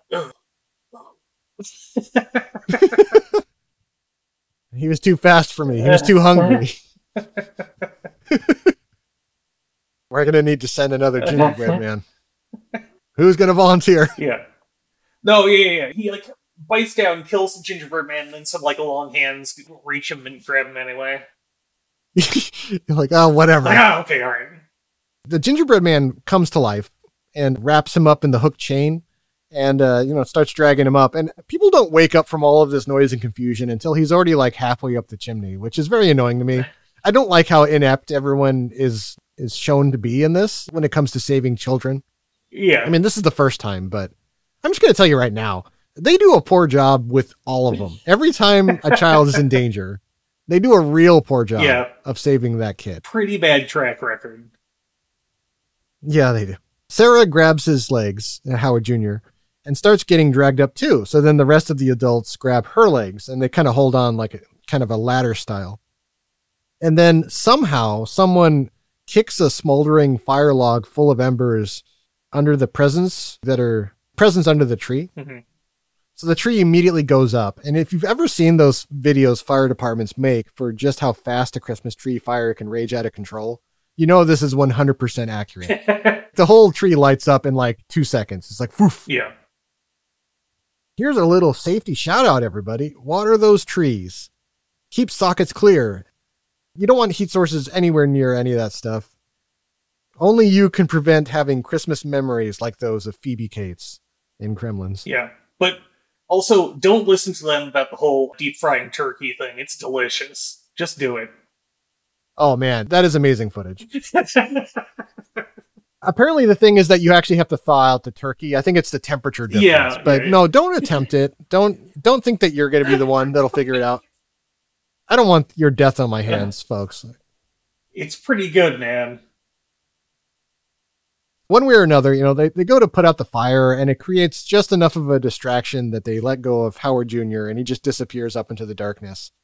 And then Howard, you know, the, the father, he looks up the chimney after his son and like an insult, a single shoe falls down and smacks him in the face. Smacked by his own son's shoe. Beautiful. Bombs away! You will notice that I do not bemoan Howard Jr.'s fate. Not to be rude, but yeah. I feel better after he's gone. I mean, you never want to say this about a dead kid, but like, he kind of had it coming. Sort of. I don't know. It's hard to say. I mean, the only things he did, let me think. He belched in someone's face. And then otherwise, he was just kind of slack jawed. Yeah, I don't remember if he even said anything else. He's, he's like a zombie. Uh, I, I really meant more. He led some kind of half life. I, I really meant more that uh, he shouldn't have fallen for that. Oh, well, yes, he did have it coming. I mean, yeah, that's just like, what are you thinking, kid? How did you think this would go? Omi interrupts their sorrow and guilt by relighting the fire and finally speaking some English. So she tells a real, real, real sad story about war torn wherever. I guess it must be Germany because she's speaking German. Mm-hmm. She seems to be a German lady, right?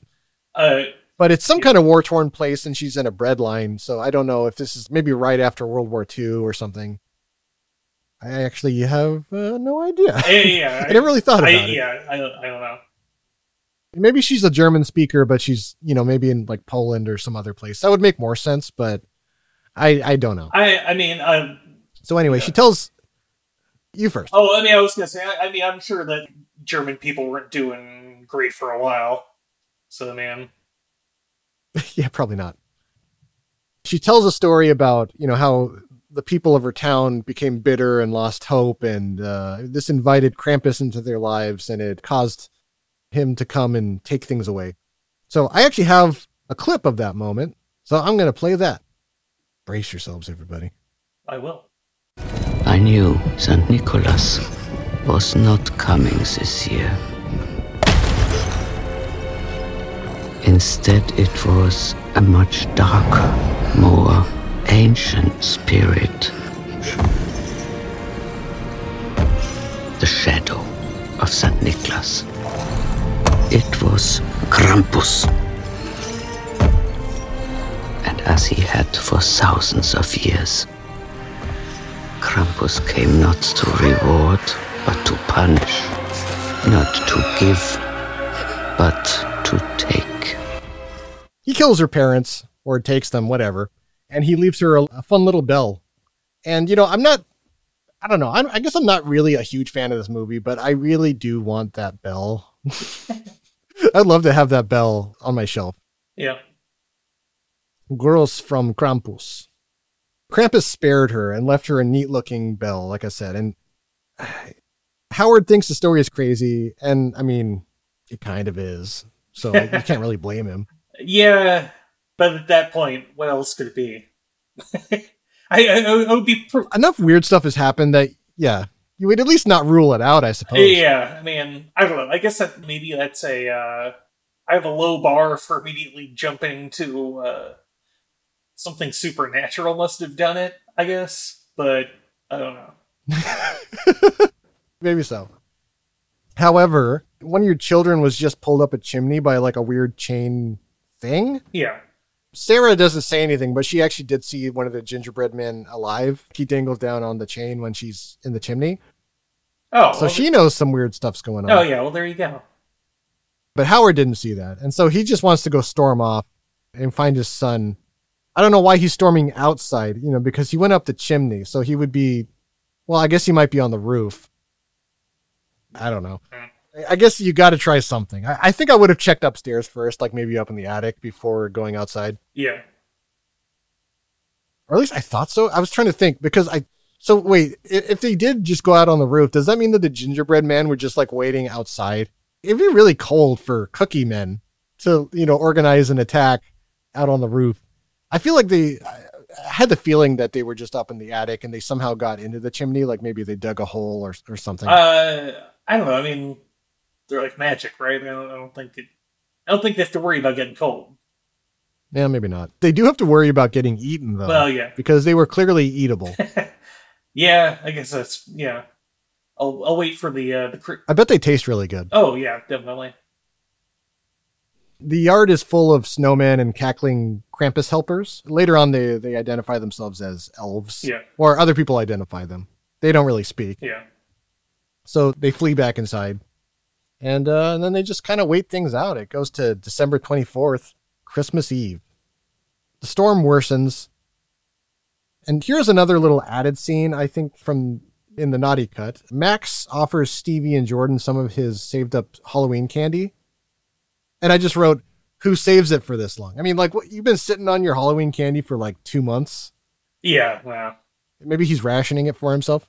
I guess. He's trying to make the girls feel better, but the big reason they do this is just because when he opens the box, there's a lollipop, and it's the lollipop from the character Sam from Trick 'r Treat. It's like the uh, he uses it as a weapon in that movie. Yeah. You'll note, however, that Sam's has a, a bite taken out of it so that he can use it as a weapon, whereas the one in, depicted in this movie is a full lollipop. So I guess it's like the same brand of Halloween face lollipops, and this one just hasn't been eaten yet. Yeah. It seems like the most notable additions of the Naughty Cut involve mostly just tying his films together. You know, Yeah. I I wonder if this is just his pet stuff. You know, like stuff he thinks is interesting. I I mean, I guess I can't blame the guy. if I was making horror movies, I would also attempt to do that, but it is very self-serving. So, I mean, I can't blame editors for being like, "Yeah, we don't we don't really need this. This doesn't really add much." Yeah. If I'm going to throw in a reference, I, I would put it in a vital scene where it has to stay. But have it in the background or something. Hours pass, and the family sits in quiet misery and just waits. Which, again, this is what Omi told them to do. And so, uh, if they just kept doing this, they would be fine. I, I don't want to, you know, I don't want to be repetitive, but they'd all still be alive if they had just done that. I mean, not to spoil things, but at least some of them from here on will die or be captured. I don't know. It's not clear what Krampus is doing here. You know, when he grabs these kids, I, I think they're maybe they're captured to be taken later, or maybe they're dead because sometimes it sounds like they're being digested or, or killed or cut up. And sometimes they're just kind of being grabbed. And I don't know. Yeah, the motives of why Krampus is doing what he's doing are unclear at best. So Stevie and Jordan ask Omi, like, well, okay, well, what do we do? What if we're really good people? Won't Krampus go away? And, you know, and Omi's just like, it's not what you do, it's what you believe. So even being good doesn't help. How depressing is that? I It's crappy themes like that that made me dislike the Narnia films, you know, because they were just like, oh, you don't believe in Aslan? Oh, well, I mean, I know you're a good person, but you don't believe in Aslan. So um, we're going to have your whole country get attacked and almost die because you don't believe in him. You don't believe in Jesus Lion. yeah. I mean, not to get into it too much, but it, that, does, feel very uh, Christian. So, hey, in keeping with the holidays. It's very preachy Yeah. of something. It's not necessarily, I mean, this is almost pre Christian in a way, anyway, but Sure.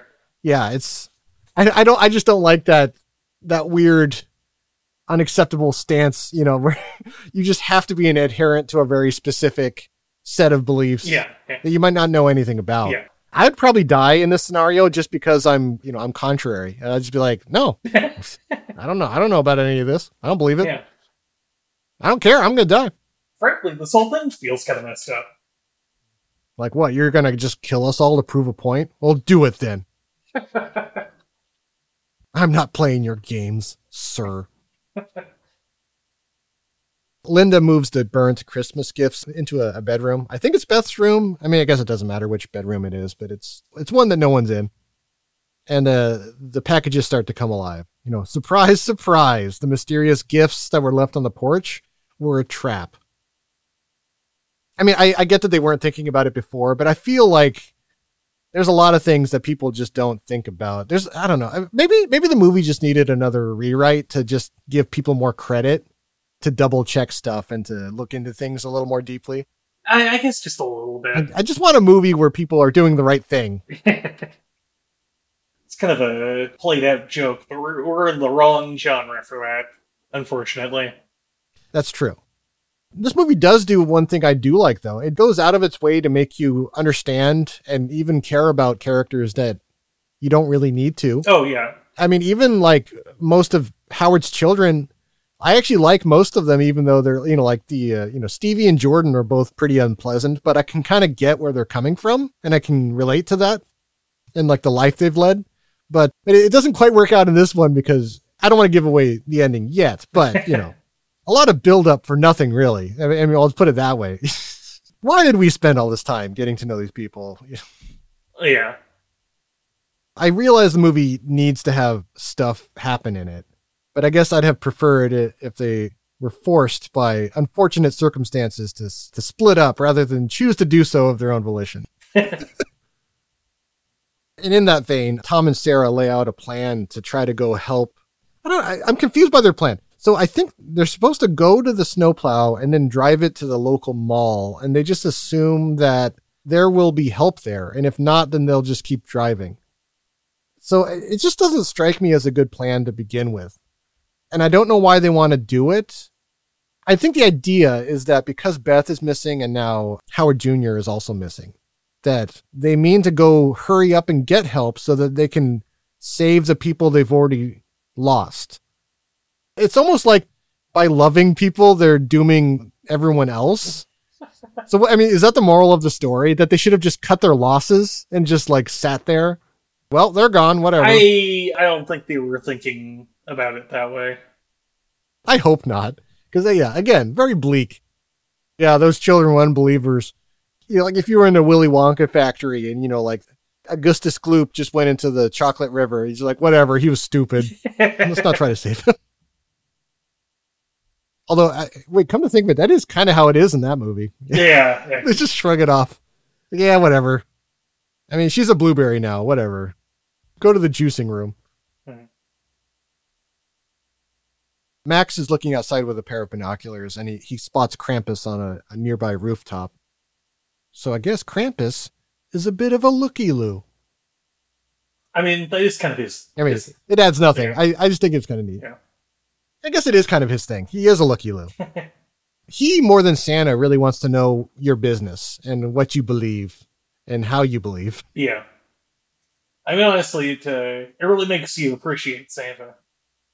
Yeah. Although it also hurts Santa because, at least in Austrian traditions, it seems like these two guys kind of work together. So I just feel like there's some kind of real weird relationship going on here. Like they're two halves of a coin or something. I never got that impression. I don't know. That's always that like Well, I don't know. that thing where there's like the good spiritual entity and then there's the bad one. It's like, well, don't, why don't isn't the good one just do something about the bad one? Well, I mean, I guess if you're acknowledging that, you know, there's good and bad parts of everybody, you kind of have to have them as two essential parts of nature, you know, the yin and the yang, the good and the bad. But I don't know if that's exactly what they're going for. It just seems, I don't know. I wonder if Krampus and Santa have weird conversations. like, don't you want to let those kids go, Krampus? No. They were bad and you know it. I feel like he, he- Why'd you go hang out with your your Keebler elves? I feel like you could do something with that. A, a very weird movie. Yeah. Okay, so I don't know if this is an added scene or not. I almost hope it is because it's unpleasant and I don't want him to bring it up. But there's a part where either Stevie or Jordan, I think it's Jordan, says that the downstairs toilet is all clogged from Aunt Dorothy. She clogged the toilet, she didn't fix it. And so they have to go to the upstairs bathroom just to be able to use a bathroom. And Jordan is scared, and so she wants uh, Stevie to go with her. I've seen enough horror movies to know that this is just a thin excuse to force people to separate so that they can get themselves in trouble and then get captured, and then even more people have to go endanger themselves to try to stop it. Yeah, God, I don't. So Aunt Dorothy just killed everybody with her with her pooping ways. God, I can't remember. Good going, that, I can't Dorothy. remember that dialogue, but I also can't remember why they went upstairs. So I like. It might be that they took it out and just went up there without any explanation in the theatrical cut. And I could be wrong about that. I've only recently oh, now Oh, you know what? watched the naughty cut, so Oh, you know what? I actually like. I have. I clicked to the exact moment of dialogue. So yeah, no, that's in, that's in there. Oh God, I wish it wasn't. like I, I don't want it to be Dorothy's fault. It's such a terrible aspect of it, you know. Like why everyone's in trouble because you you couldn't use a plunger. You suck, Aunt Dorothy. I mean, hey, she redeemed. No, not. I mean, she like tries her best later on. Yeah, she does. She she does okay, which we'll get to. Yeah, we're coming up on Yeah. that. So uh, yeah, the two sisters are they're about to head into the bathroom in the, the hall on the second floor, and they hear. Well, I was going to say they hear Beth's voice, but they don't. They hear an approximation of Beth's voice. It's not a very perfect imitation. It sounds like mechanical, like an obvious trap. And I hate it because it's a disconnected voice, and Stevie and Jordan are just, "Hey, everybody's been looking for you. Why don't you come down?" And and and Beth's voice, Yeah. you know, quote unquote, is just like, "No, no, no, you need to come up here. I've been waiting for you." It's such an obvious, creepy thing to say, and and they only go up there because apparently they're written to be idiots, and I I kind of hate that. I actually rewrote the scene for myself for everyone's benefit because of how much I don't like this scene, you know, where they just go up there and get in trouble. Because imagine this instead. Imagine that they go up there, you know, and they hear this voice. They're like, hey, you should come up and, you know, whatever. And then Stevie and Jordan are just like, no, um, you can come down here. I mean, it's actually a really big deal. You need to come down right now. And the voice is just like, no. And, you know, and then they get creeped out when they realize it's not her and they go downstairs and they tell everybody. And then Sarah, you know, Beth's mom, hearing that Beth's voice is upstairs, like even if it's even if the possibility that it really is Beth is al- is almost zero, you know that a mom is going to go up there and be absolutely sure. So she would insist on going back and going up there, and then they could just get in trouble, and you don't have to insult anyone's intelligence for having done so. Why, like, why, why, why do they have to be dumb and just go up there and get caught? Yeah. I see what you mean. I mean, it's it's kind of a minor point. It's just that I like to give everyone credit, even characters you're not supposed to necessarily like. I don't dislike the girls. I mean, they are mean and stuff, but whatever. I mean, I feel like most of these people are kind of just normal. I mean, we we have people like this either in our lives or at least we're aware of them. Yeah. They're out in the world. I don't feel like we need to show them being murdered to give me some kind of a, a catharsis or something. like, you know, I'd rather they just be depicted as people and do a good job. Mm-hmm. No, I can, I can, I don't know. Call me an optimist. I, I can agree with that sentiment. So anyway, they go up there and you know, they get caught by uh, by a jack in the box. But we don't know that immediately, but you know, we hear a ruckus downstairs or upstairs. And while the parents are going up there to check it out, Max says to Omi, "Oh wait, wait, I have the line, so I'm going to play it. It's a it's a it's a short line, but it's funny." All right. So here we go. Mommy? Hmm? I think all this might be my fault. Yeah, kid. It is. It's all your fault. oh, you think? You lost the joy of Christmas in your heart, Max. Mr. Engels. I mean, Again, I feel like the movie is just sort of like, you know what? It's this is your fault, kid. you just cost all these people their lives because you couldn't send a letter to Santa Claus. I don't know. I like. I'm not going to say the movie doesn't have like a, a cynical attitude, but I, I don't think it's intended to be as like mean spirited as as you're uh, you're saying. It's possible that I'm I you know that I am interpreting it poorly. we'll get to that when we get to that because we're not to the end yet. But yeah. So at the same time that all the I think Linda, Sarah, and Tom go upstairs, and then Howard he's injured still. I mean he's injured for the rest of the movie. He hears something going on in the kitchen, so he goes to investigate that all by himself. You know that old trope. Yeah. I'm going to go investigate a noise. Although, in his defense, he does try to get the bulldog Rosie to follow him along, and the dog refuses. that dog knows, she knows what's up. Like, I ain't going in there. Upstairs, Linda finds all the gift boxes open from the inside out. There's a box for a jack in the box, like the one that Beth was captured by. And there's an opened tin of gingerbread cookie men. They find a huge bloated jack in the box, like around a corner, just just finishing swallowing Jordan. I thought at first that it had swallowed both because it's enormous, but I guess it only swallowed one of the girls. And it's just like tucking her shoes into its mouth when they find it. And I know it's horrifying what's what they're seeing. It's got a detachable jaw. It's all gooey and gross. It's something you're not expecting to see. But there are so many scenes with people standing near this thing and they keep on not grabbing it and they keep on not getting the girl out of it and it just it just drives me crazy Although I have to admit that it yeah i just can't stand it Yeah, the, that's sort of like resigned. Like you got to be kidding me. Is like, yeah, I guess that's about how I'd feel if I actually saw a monster. I mean, it'd be horrifying, but good God, really? Yeah. Tom shoots at it after it finishes swallowing the girl, and it just kind of escapes? Question mark. It kind of just slithers out of sight, and they just forget about it for a while. Which again, yeah, like it's real. It's real annoying to me because it's a big, cumbersome thing, and it's hard to move itself. Like it's really hard to drag its body Mm-hmm. around. Yeah.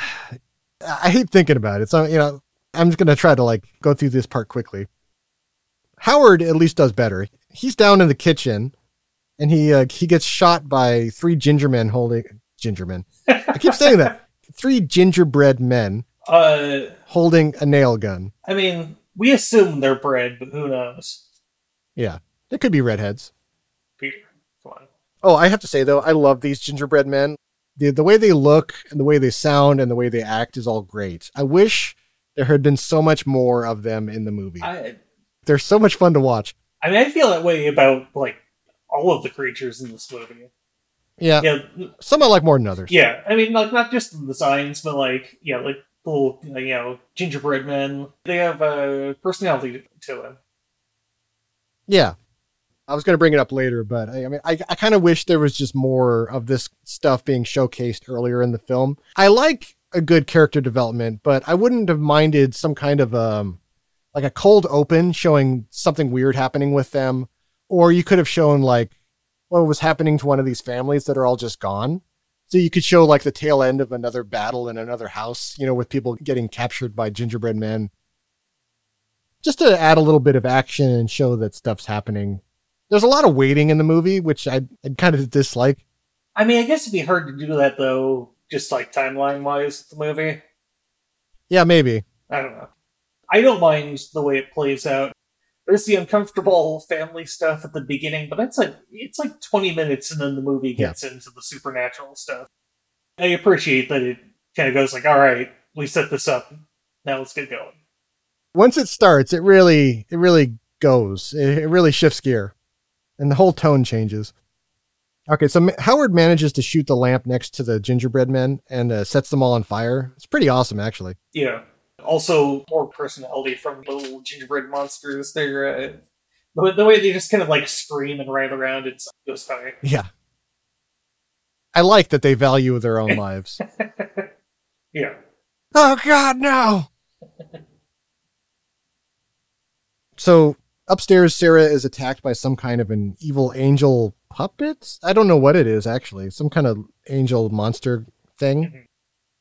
Yeah, I didn't know if you had a better name for it. I couldn't I- figure it out. yeah. But it's it looks a little like one of those angels you put on top of a Christmas tree, Mhm. sort of. I don't know. I mean, whatever it is. And then uh, it Linda, looks cool. I love it. yeah, it's, it's a creepy thing, whatever it is. Yeah, Linda is mauled by a rabid teddy bear monster. And then Tom is attacked by some kind of an evil toy robot. It's just like all these things just emerge at the same time and attack them just to keep them all distracted. Yeah. You know, and it almost works because they're also fixated on their own thing that they're all distracted and it lets the uh what do you call it? That Jack in the Box monster start to just clumsily fumble its way towards an air vent and it keeps showing it again and again. I wish it didn't show us because it keeps it, it gives you this anticipation like, "Oh man, they got to save that kid. There's a ticking clock." You know, I'm just going to tell you right now, that doesn't go anywhere. They don't save that kid. so I don't know why they kept showing us. I mean, it just frustrates me. Like I don't want to be reminded of their incompetence, you know. you know what I mean? Like like just all right, if it's going to go, then just go. I mean, I don't know. It like I'm not gonna say it raises the stakes, but it just I I, I don't mind the t- It does give stakes, I suppose. yeah yeah The last two flaming gingerbread men that are left charge Howard. He pastes one with the shotgun, but misses the the last one. It leaps at him with a sharpened candy cane, and then uh, you know David Keck, you know Howard, he like he closes his eyes. He thinks he's gonna just die. I guess. I mean, he sort of gives up, but uh, luckily Rosie comes in at the last second and, and eats him out of the air. Mhm. So you know, good girl, I guess. yeah. Oh, I don't know. It's a good doggy. I don't know if he was like expecting to die, but I feel like something's like leaping at my face and gonna stab it. I'll prob- I I probably flinch. I suppose. The angel puppet gets some kind of Christmas tree lights from out of the a box and starts hanging Sarah up by her neck. Yeah. Up on a rafter. So Linda sees one of her daughters unconscious on the ground. I think it's Stevie. So she grabs an icicle because everything's frozen wherever these bad monsters are. So so she grabs an icicle, stabs the bear she's fighting in the eye, and then throws it down the stairs. and it makes a little Wilhelm scream, which always makes me happy. Hey, yeah. Linda cuts Sarah down with an axe and then bashes the robot off of Tom's back. So basically, she saves everybody. She has like a, a mother moment, and it's great. Although she's not quite able to stop the Jack in the Box. Like she's right about to swing at it, and it gets away. And it once again just frustrates me because I just feel like they should have saved the daughter from the Jack in the Box and then just have her get captured a different way later. I just don't know why they they draw that one out. There's a lot of ways they could get grabbed again. I guess. I don't know. It, I wouldn't say it bothered me. Well, it bothered me, Jacob. No, I know. I'm... Linda finds Stevie wrapped up on the floor. I guess she was going to be eaten next. They all go downstairs. Howard is back from his adventure in the kitchen, so they all kind of regroup. They hear the Jack in the Box struggling to leave the house. Like it's not even good at being a monster, you know, like it's it's having a real hard time going through the air vents. So Max releases Rosie into the air vents after it, and Rosie actually manages to get the thing to come crashing out of the ceiling right in front of them. I mean, well, this is the one that bothers me the most because it's literally laying there like semi-conscious in front of them. Yeah. And they still manage to not save their daughter. I I have to admit, uh, during that part of the scene, when I first watched it, I thought we were going to get a sweet, the family teaming up and tearing that thing apart scene, which like, would have been a Yeah. fun little uh, bit of family togetherness. They're all working together. A moment of bonding in violence. The best kind. So Howard goes to shoot it, and the angel puppet emerges from the hole in the ceiling and attacks him. So he gets distracted. And then the injured teddy bear, the teddy bear monster, climbs up on the back of the sofa and is about to attack Omi when Aunt Dorothy takes up the shotgun and pastes the bear's puppet brains all over the far wall. I don't know if I feel like they might have lengthened that shot of the of the bear like getting destroyed in the naughty cut, but I'm not positive. I need to do a side by side comparison. I could see that. It like I guess I wouldn't be surprised. yeah. It seems like you get a pretty good shot of the inside of the bear's head in the cut I have. So I don't know if they changed that for the regular or not. It's real brief. Uh, theatrical one. Okay. They throw the angel free and then Dorothy kills that thing too. Actually, I really love that kill because she shoots it out of the air, you know, like it's a like a, a clay pigeon. And then the angel flies into the wreath over the fireplace. And it looks like it's there on purpose, like it's part of the, the display. Yeah. A little dead angel monster. it's a nice touch. Yeah. Thought so. Oh yeah. And then Tom rather dramatically says, Aunt Dorothy, finish it. And she's like, with pleasure. And you feel like, again, yeah, you feel like the movie's about to become positive. Maybe things will be okay. But hey, uh, a bunch of elves burst in through a boarded up window. They just intervene at this random moment. Maybe they sense that things are about to turn and they, you know, they're about to succeed. They boarded up the window and, and the fireplace still has a fire going. Even when they, they get in, they have to go kick out the fire because I guess they don't like open flame or something. I know there's a lot of old fairy tale myths about bad things getting into your house if you don't keep the embers burning. So it's probably tied up with that somehow, you know. Sure. But whatever it is, it robs them of saving Jordan, which is, yeah, I, as I said before, very frustrating to me. So a bunch of masked elf hooligans run in and douse the fire. They hold everyone at bay with ancient, jagged weapons. The elves grab Chrissy, the baby everyone left unattended, and they actually show multiple shots of this baby crying by itself and like nobody helping it or picking it up. Yeah. It, it really bothers me. I mean, I know they're busy, and I think last person to hold it was I shouldn't say it, hold her is Aunt Dorothy. But you know, but she got busy with the shotgun, so I guess she just forgot about the baby. It you know it happens. I guess. So the elves chain up Aunt Dorothy and drag her away, but not before she says, See you in hell, which is pretty sweet. Aunt Dorothy was a hardcore thug until the end. Ghostface Killah would be proud. Jesus Christ, Peter. The elves also chain up the Jack in the Box to drag it out the window, and Howard, in a fit of frustration that I can relate to, he leaps on the thing to try to save his daughter and gets dragged away too. So he just kind of, I guess he sort of dies needlessly, but it's it's a pretty brave thing to do. So I'll give him credit for that. I actually think it was a cool way to go. He did his best. I feel like the rest of them didn't, but he tried. At least when he wasn't being, you know, a sumbish at the dinner table. So the, the elves have the rest of them surrounded and pinned to the wall. It's one of those moments where the characters who remain, they seem finished. But then you hear in the distance the call of Krampus's approach, and they're like frightened away. You know, it's one of those kinds of things. Yeah. You know, like when like a tribe surrounds you, but then like the chief shows up or or like a monster they're afraid of, you know, or a lion or whatever. So it's that kind of a thing. Out of the frying pan into the fire. Omi desperately tries to relight the fire, but the matches keep blowing out. Tom announces they're all leaving to go get help. I don't know why he does this. I don't know why they all agree. I don't know why Omi doesn't try to stop them. Yeah, yeah I don't know. You just kind of suck, Omi. You you know what's what the score is. You know that they can't go out. Bad things will happen, but you you're really not pushing to save them. Yeah. So the lights are flickering on and off again. I guess somehow Krampus is able to play with the electricity in the house. Hoofbeats on the roof mark the arrival of the shadow of St. Nicholas, the anti Claus, Krampus. I wish I had a musical sting right there. Yeah. yeah. but- Dun, dun, dun. Imagine Jingle Bells, but sinister.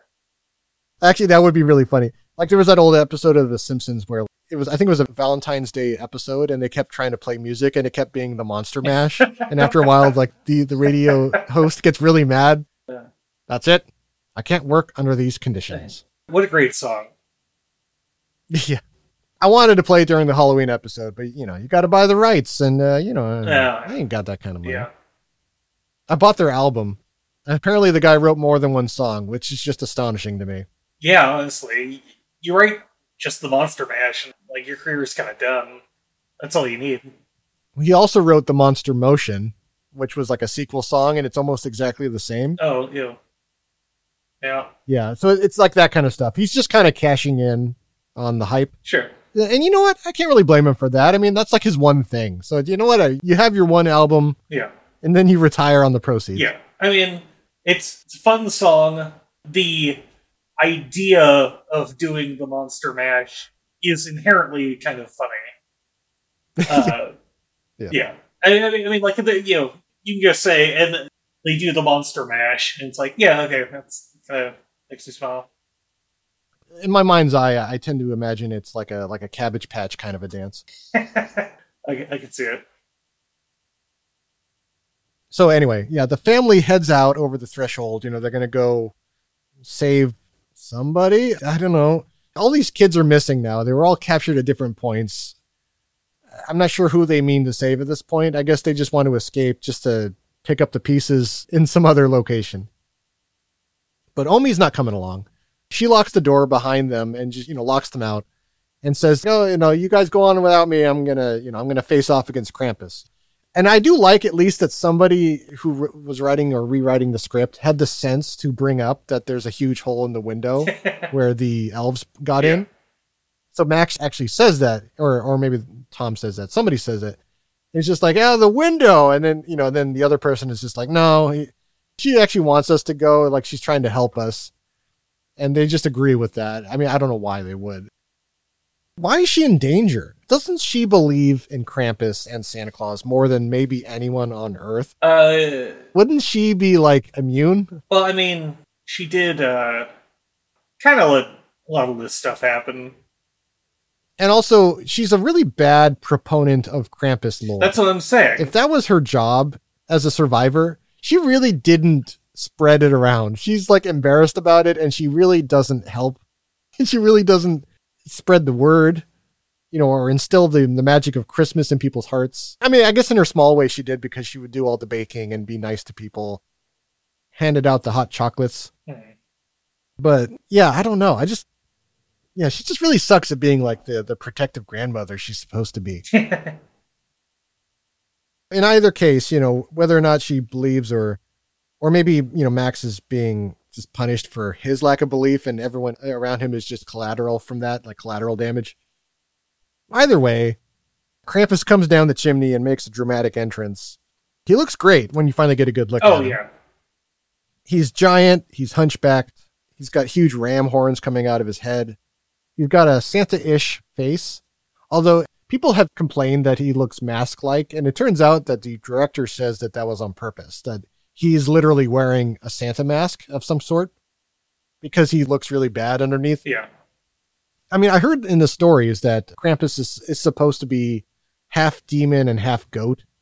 So he probably looks pretty bad under there. So I wonder if he, I think he's just wearing the Santa mask as sort of a, like a mockery because he knows he's the anti Claus, the, uh, the shadow of the Claus. Yeah, I kind of like that. He's having fun with it. Yeah.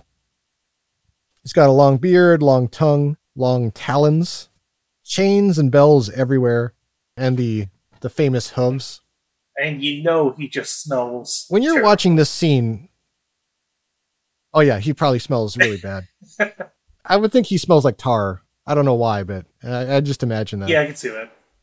When you're watching this scene for the first time, you might think to yourself, as I did, well, Krampus knows this lady believes. She's made her sacrifices. I mean, she's literally sacrificing herself right now on behalf of her children and her children's children. She tries to teach others to do the same. She's cool. He'll let her go. But no, he doesn't let her go. He opens a bag of toys that swarm all over her and I mean, yeah, she's she's dead or gone. I'm not sure which. There's just no mercy for anyone, for literally anyone in this movie.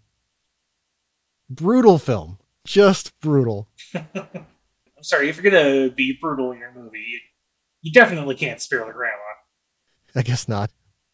For those of you keeping count out there, that leaves us with Tom and Sarah, Max, Linda, and Stevie. So that's five people left. They've come across the snowplow that had the keys still inside, but it's clear from the coming noise that Krampus's minions will soon be overtaking them. So, in another noble sacrifice, sure to be unrewarded, Tom begs his family to, to get into the plow while he tries to slow the monsters down with a shotgun. Tom tries his best, but he's not a great shot with that shotgun.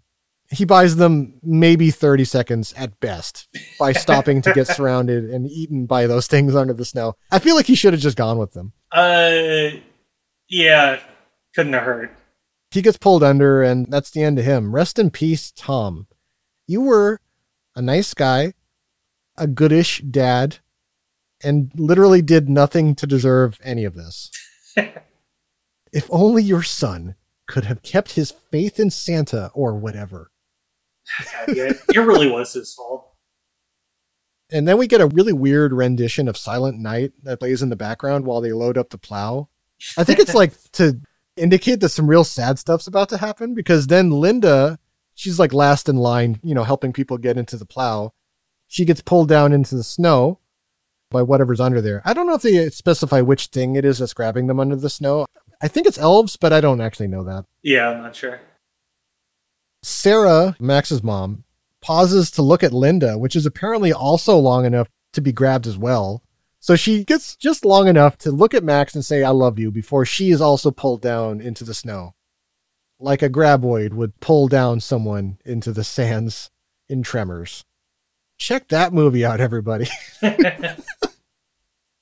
so, yeah, good one, adults. You're all dead now, so now there's no parents left and nobody to drive the snowplow. Yeah, way to die, idiots. Way to die. The body count really escalates out of control at the end here, doesn't it? Uh, yeah. Now we're down to just Max and Stevie, cold and alone in an abandoned snowplow with a busted in windshield. So it's not even like a, a complete windshield. And it's already shown signs of Krampus minions getting in there, you know, and just not worrying about the glass at all. There is no protection from having this glass between you and them. so Max tries to start the engine, but this is a horror film. So we must abide by the rule that it will take six or seven attempts before the engine finally rolls over.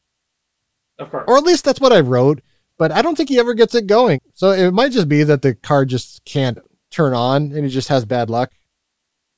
They uh I know that certain cars, when it gets too cold, certain cars won't ignite. Mhm. So it could be that.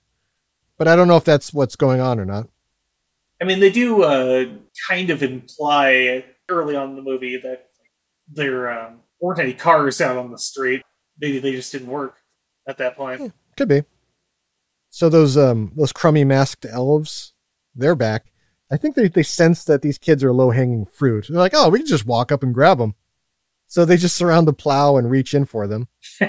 Max finds a tire iron and he beats back his attacker. He does okay. But Stevie is not so lucky. She gets grabbed and pulled out of the car, which is a little shameful. I don't remember if she's the lacrosse girl or the wrestling girl, but whichever it is, she's still some kind of an athlete. I feel like she should have done a little better. I mean, they are elves. I guess you could say maybe they're supernaturally strong, but actually, I, I was thinking it's the other way around. I think they're probably really weak, and it's more that they're just kind of a horde.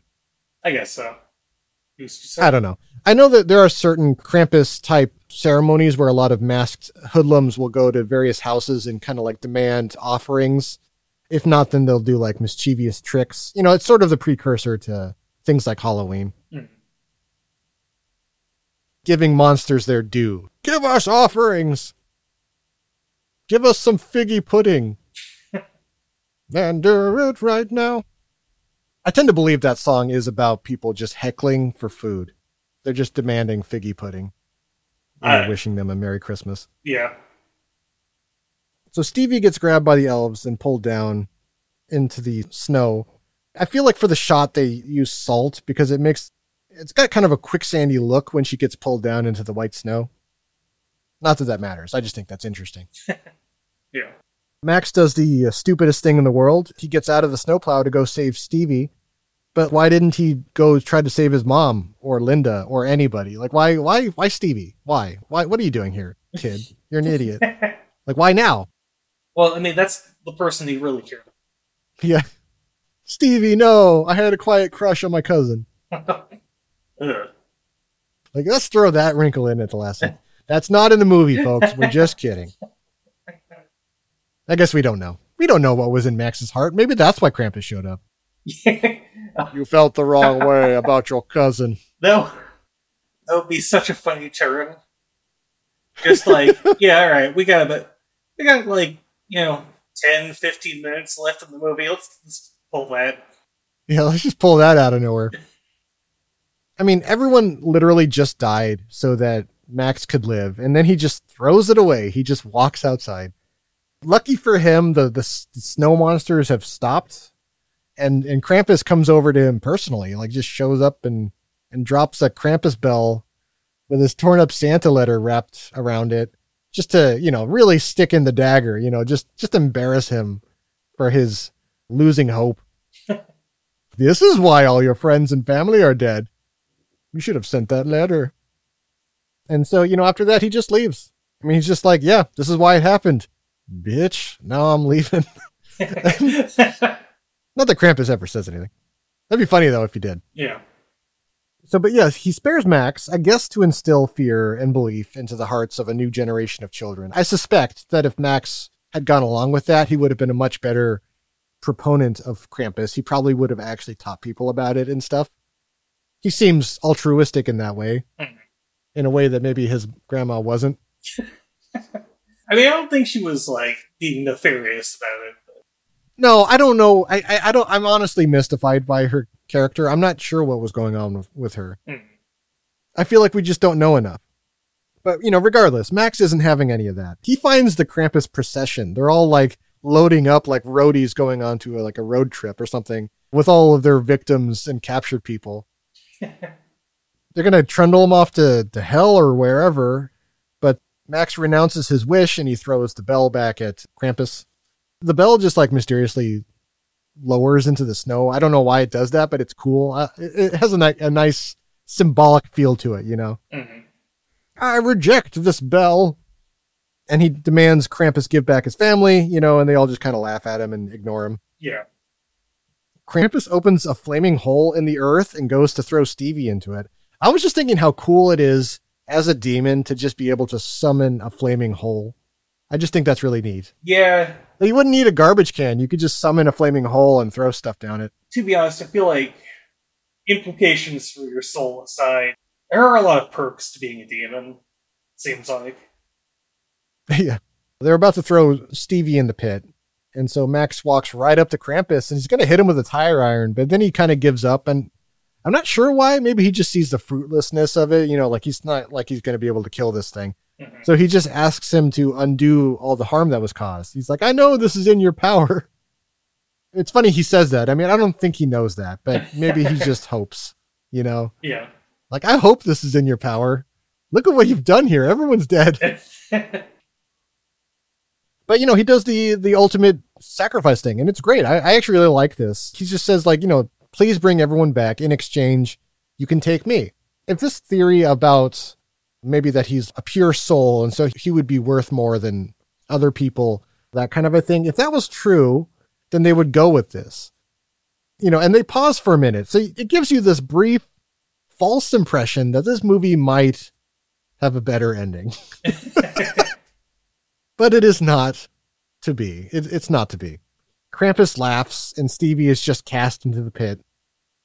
And then he picks up Max by his head and dangles him over the fiery pit and you can hear the pitiful shrieks of people down beneath. So, like, you know for sure this is some kind of a hell you're about to be dropped into. Yeah. Like all of your plans have gone gone to ruin. Max, for his credit, you know, to his credit, pleads with him and just apologizes. He's like, I'm sorry, Krampus monster. I just wanted Christmas to be the way it used to be. Which is it's like the exactly right things to say. He's just being honest and just trying to repent. And Krampus don't care. He just drops him into the pit. and that's that. Credits. No, not quite. Uh, Max awakens from a dream. Yes, this movie has that happen in it. oh, it was all a dream. God, if only I could have seen this in theaters. Yeah, no, really. he looks out the window, everything looks normal again he goes to an ornate wooden advent calendar he has on his wall. I mean, they've been showing an advent calendar opening for each day. Mm-hmm. I didn't realize it was on Max's wall. I don't know why they gave him this gorgeous old antique. I assume that Omi gave it to him. Well, you seem to like this. Please don't throw anything at it. Yeah, yeah, I think that's a safe assumption. So it's Christmas Day. Downstairs, everyone is alive and well, bedecked in festive but comfortable pajama sleepwear. Omi hands out hot chocolate. You know, just just hot chocolate. They open gifts. Somebody gave Jordan brass knuckles. Holy crap. yeah, it's a bad idea. I looked it up. It's brass knuckles are illegal in 21 states, including mine. Apparently, you can have them in Ohio, where I think this movie takes place, if you have a permit. Hmm. I don't think she has one though, so they're probably still breaking the law here. Yeah. Howard gifted Sarah a taxidermy creature. I, am not sure what it is. I don't. I don't know if you took time to think about it. I thought it almost looked like a lemur or something. Uh, yeah, I thought it was some kind of wombat, but uh, uh. I don't know. Yeah, some kind of small mammal. Oh wait, if it's a wombat, it wouldn't be a mammal. It would be a what are those called? Marsupial. Yeah. Whatever, a small furry creature. I don't know where the hell they got it from. But they said they had to reattach its foot, so I think Howard did at least part of the taxidermy stuff himself, which is very strange. Yeah. Everyone's getting their gifts, and then Max gets, you know, a present put in his hands. It's a little box. you know, it's nice and kind of old looking. And uh, yeah, he opens it up, and it's full of satin, and in the middle of the satin is a is a Krampus bell.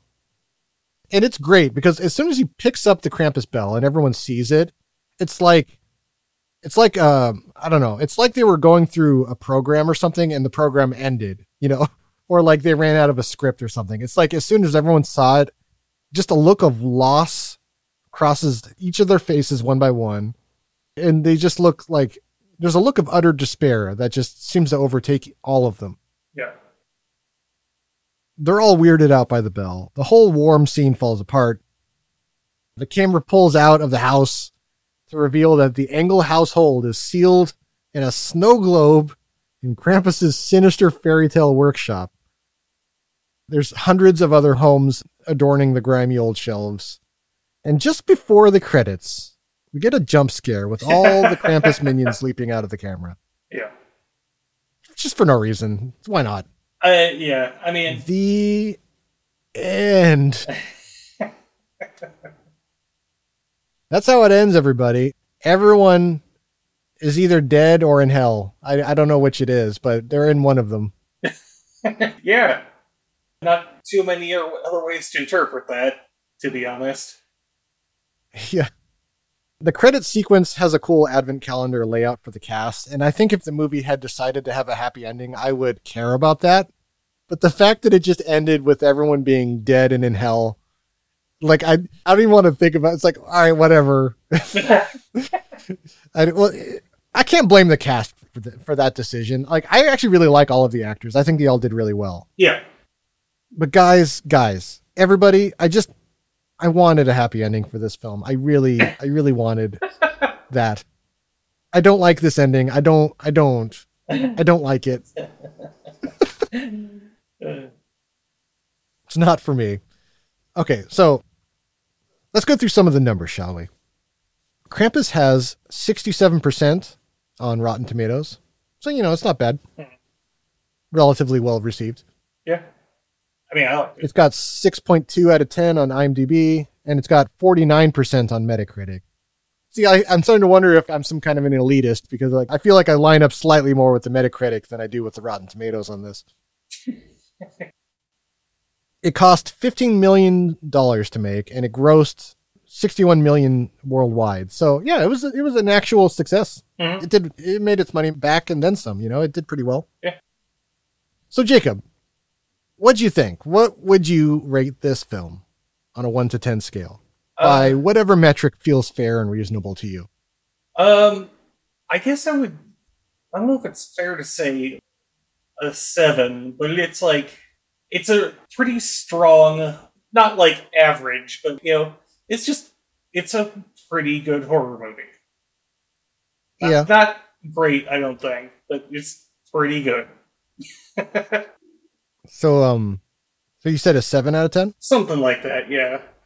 You have to decide, Jacob. Okay, uh, sure. All right.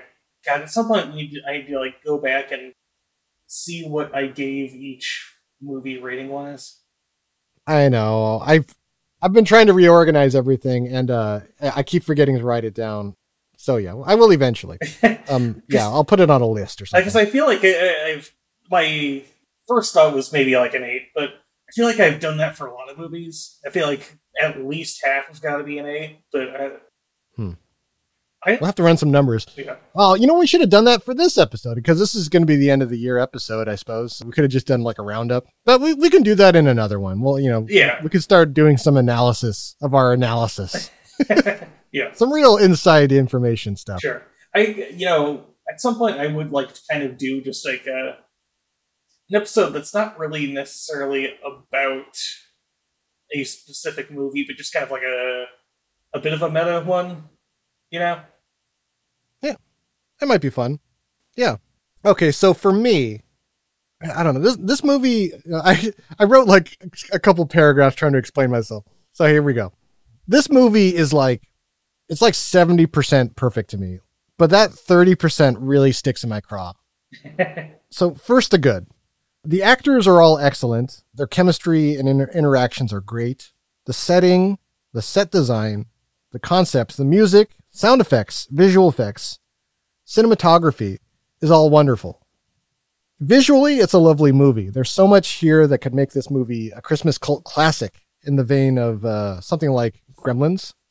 Mhm. But the tone, as I've mentioned before, the tone is uneven. It takes too long, in my estimation, to get to Krampus and his minions.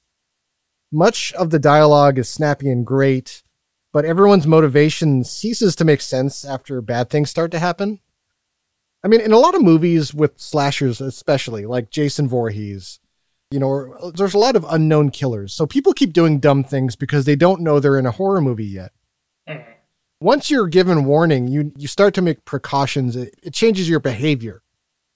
but I don't feel like there was enough changing of behavior from characters once they knew that supernatural forces were capturing their children. I feel like they they do a lot of oversights. And I think a lot of it, as I mentioned before, I think a lot of it would have been improved with just another rewrite, just like another draft, just where they kind of polish things up a little bit. Mm. Too many bad decisions made by almost every single character, including leaving a baby Chrissy all over the place. Yeah, that wasn't great. I hated every single shot they had of that abandoned baby. I, so I guess some of this stuff is just sticking with me. So maybe there's just some of that. Most of the surreal dark tone and bleakness would have been excusable or even enjoyable if Max really had been dreaming the whole time. And I know that's an unsatisfying ending, but it would have been something that people could more readily accept. You, you could probably have this on like TBS, you know, or, or cable TV every year if it was just a bad dream he had. I know that's lame, but it's digestible. But by having it be this horrible ending where everyone's doomed in hell forever, it's just it's so it's so dark. It's way darker than it needed to be. I don't know. There's the big thing about it is that there's this inability that you, you can seem to do anything about Krampus once he shows up. It's like if you accidentally summon Krampus, you are doomed almost no matter what. I mean, or at least that's the implication. It seems like you can't do anything. You're just doomed. And that super downer ending where, you know, everyone both good and bad is doomed to eternal purgatory just really doesn't just doesn't please me as a viewer. Think of the beginning where the movie shows us how much people can suck during the holiday season. Now combine that with the knowledge that if others succeed in making you lose hope, a supernatural monster will come kill you, as well as other innocent bystanders that happen to be in your family. There is absolutely no reasoning with this thing, and escape. Yeah, like, as I said, it appears to be impossible, or only possible for people like Omi who will live as warnings to others. You know, like a, living like a like a half life where you're just, uh, just yeah, you know, like as a stark reminder of the the fickle nature of the gods or something. So yeah, all of that sucks. It's not fun, at least not for me. So my gripes are mostly tone and philosophical disagreement, but I think it's fair to say the movie would be far more rewatchable if it had some sort of a happy ending. It doesn't have to be a happy ending I offered, but just a happier ending. Yeah. So I don't know. I'm a little un- undecided between a five and a four. Okay. Um, I think it's made too well to give it a four because that would put it on par with me for uh, Maniac Cop, and this movie is way better than Maniac Cop. So I think I am obligated to give it a five, but it's a low five for me. So uh, yeah, I guess you could say this. I am displeased, even though most of the movie is good. I just, I, yeah, I just don't like a bad ending. I think maybe that just really pulls it down for me. Uh, fair enough. So yeah. As for the naughty cut, I like the various bits of dialogue they added back in and the slight lengthening of a few scenes. I heard that some of the gore was extended, but I couldn't easily tell the difference. You know, we already talked about that a little bit. Yeah, it doesn't seem like it. You get a Blu-ray, you get a 4K Ultra HD, both jammed with behind the scenes stuff that I have yet to go through because I literally just got this edition late last night. so, you know, I wouldn't say I wasted my money, but yeah, it's it's not vital for people who aren't collecting ultra high def horror films. All right. Well, It's a nice addition. yeah. So, Jacob, how well do you suppose the people who visit IMDb could summarize this film? Um, I mean, honestly, considering how it's gone in the past, pretty well, probably. Yeah, let's find out on today's edition of IMDb plot keywords. Right. I should make a little like musical jingle for that. Or I could do like the bad radio host thing, you know, where like it's just my voice modulated to just say whatever the title is, you know, like plot keywords. I wouldn't mind that. And maybe like, you know, you, you like replay the last part of you saying it like a, a couple times over, like your Max Headroom. You're like plot keywords. Slowly over time, I'm just going to transform into a shock jockey, you know, to the chagrin of everyone. Yeah, I need to eventually bring back that that soundboard idea. Eventually. Yeah. Okay, so there was 251 plot keywords. That is a lot of plot keywords. Good God. Yeah, they are sorted by relevance. So these top ones are the most relevant, technically. All right. So here we go. Boils and ghouls. Number one, Christmas. Sure. Yeah. Yeah. I mean, un- undoubtedly. That's a slam dunk. Yeah, of course. Two, folklore. Sure. Yeah. Also a slam dunk. Yeah, very nice. Yeah. well done, everyone. Number three, Christmas horror. I mean, again, yeah, very nice. All right. Good so far. Yeah, solid. Number four, Krampus. Probably should have been number one, but yeah, it could be number two. Yeah. yeah, it's a little low. I guess. Five, Demon. Yeah. I mean, there's actually multiple demons. I don't know what a lot of those monsters are, but they seem like demons wearing cheerful costumes. You know, like that Jack in the Box thing has like a gooey mouth underneath. The, the angel lady is like that too. So there's something gross under there. And they just like wearing cheerful costumes. Six, baby. One person found that relevant. Why is that so high up there? I don't know. Well, I mean, uh, this is when it's getting to like one or no relevant Oh, okay. All right. Yeah. findings. So, so one person mentioned the baby, and I think that is relevant. I actually think that's worthy of being high because child abandonment can really trigger some people. You know, moms and protective people. You know, parents.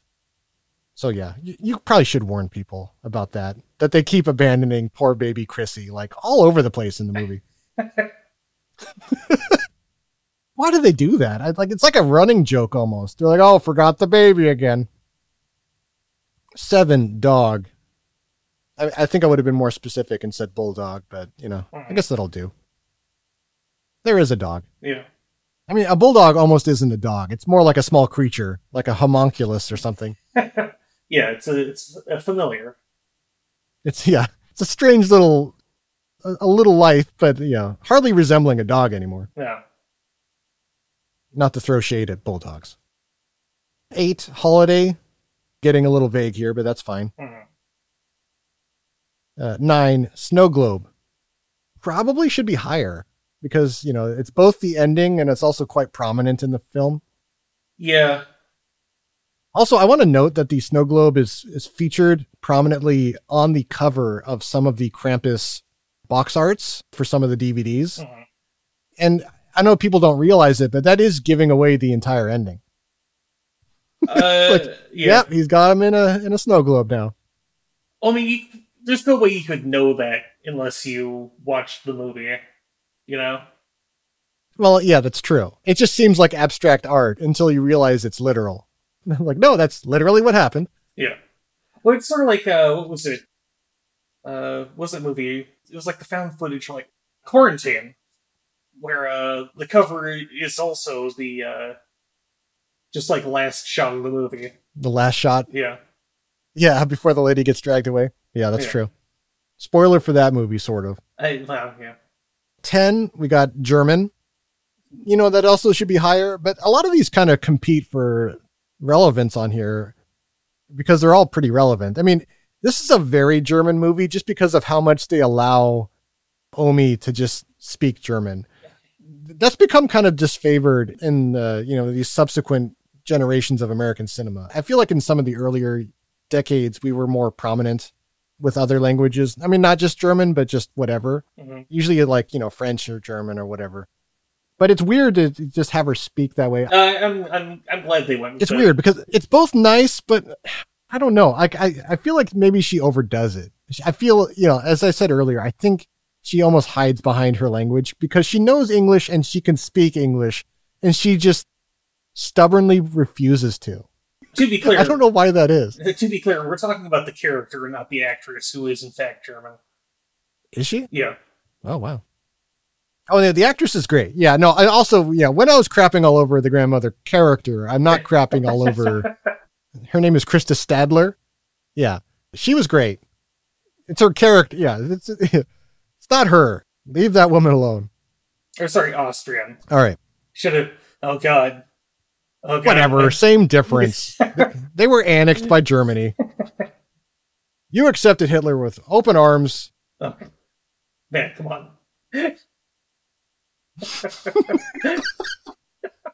Again, like I said, Yeah, yeah. We're running out of living generations, you know, that can be involved in any of that. So you, you know what? You guys will be off the hook soon. You know, give it another 10 or 20 years and it'll become logistically impossible to to accuse someone of having been involved with Nazis. anyway, Yeah. uh, 11 Santa Claus. That's wrong. There is no, No, Santa Claus yeah. in this movie. Wrong. He is mentioned. Yeah, and then well, I mean, I Yeah. guess there is the uh sorry, what was it? Oh, there is the mall Santa Yeah, that's yeah. checking out Beth's butt.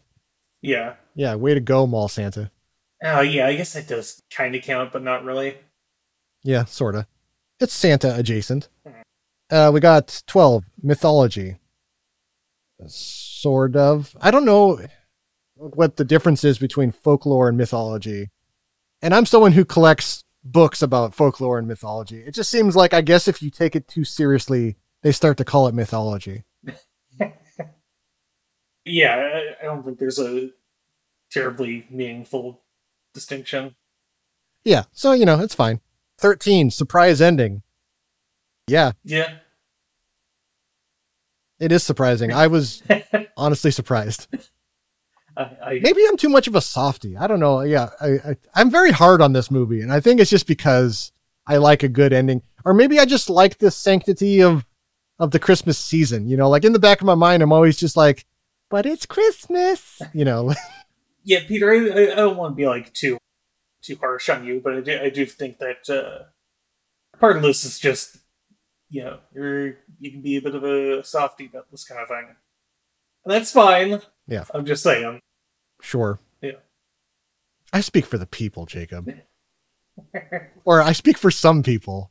There's got to be. I can't be the only one. Also, coincidentally, I'm born on Christmas. That doesn't affect my my reasoning at all. it's kind of like not having a birthday. Yeah, I was gonna say that's that's unfortunate to be honest. Yeah, you know, but I was born that way, you know? It's never been not like that. Yeah, You know what I mean? Yeah, no, no, I know what you're Okay, 14, bad guys win. Solid. yeah, I mean, 15, ambiguous ending. uh, Also kind of solid. Yeah, I mean, it's sort of ambiguous.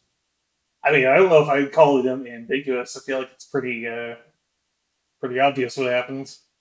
You know, if they made a sequel to this movie where they start in the snow globe and they actually manage to escape somehow, I mean, I know that sounds stupid, but if they did, I would actually like this movie better just because the ending is less bleak.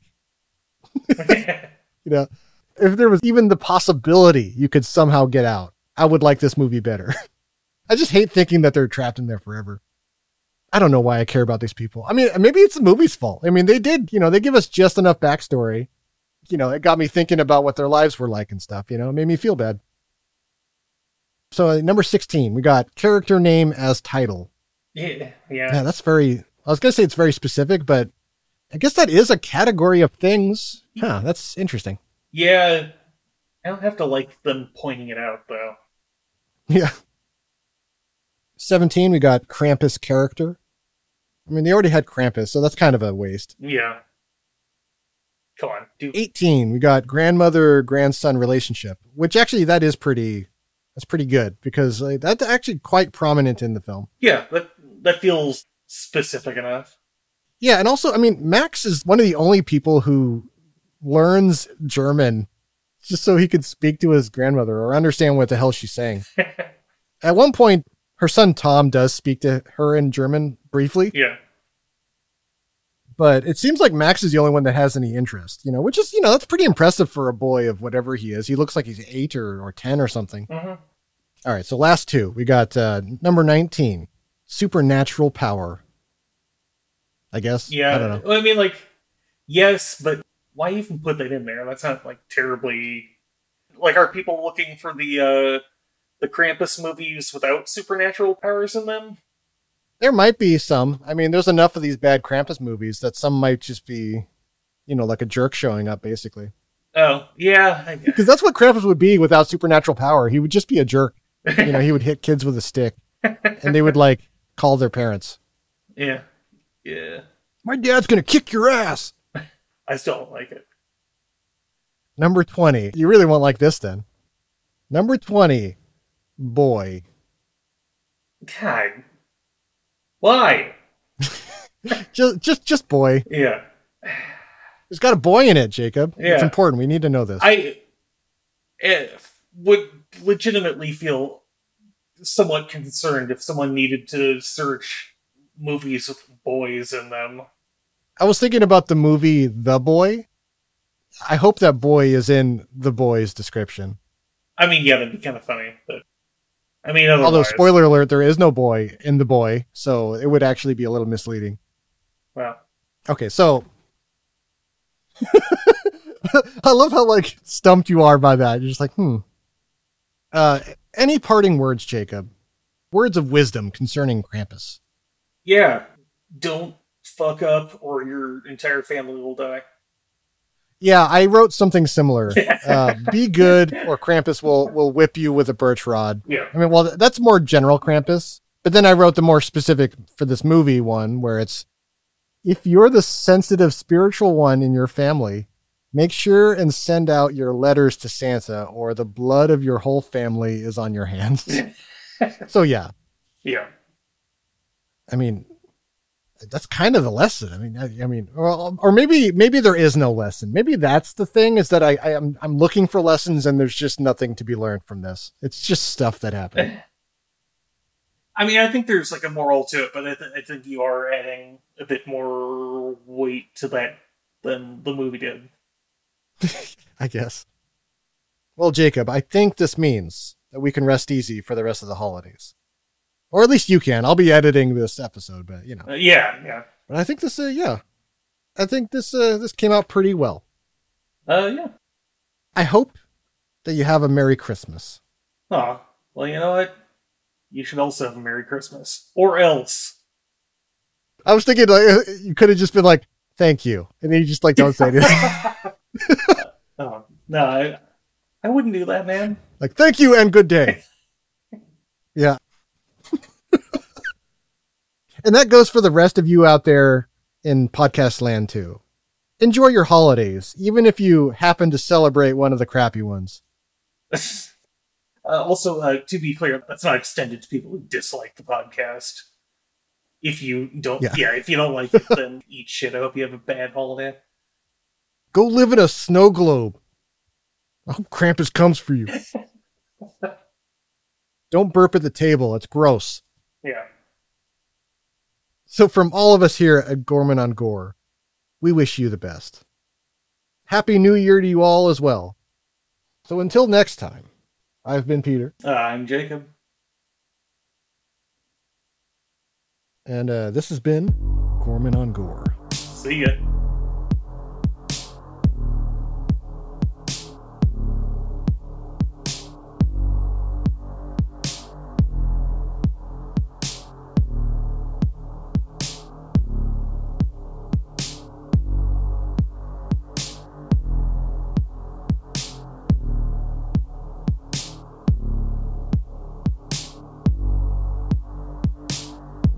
Got one more. I got one more thing. Let's see, where is it? Mommy? Hmm? I think all this might be my fault.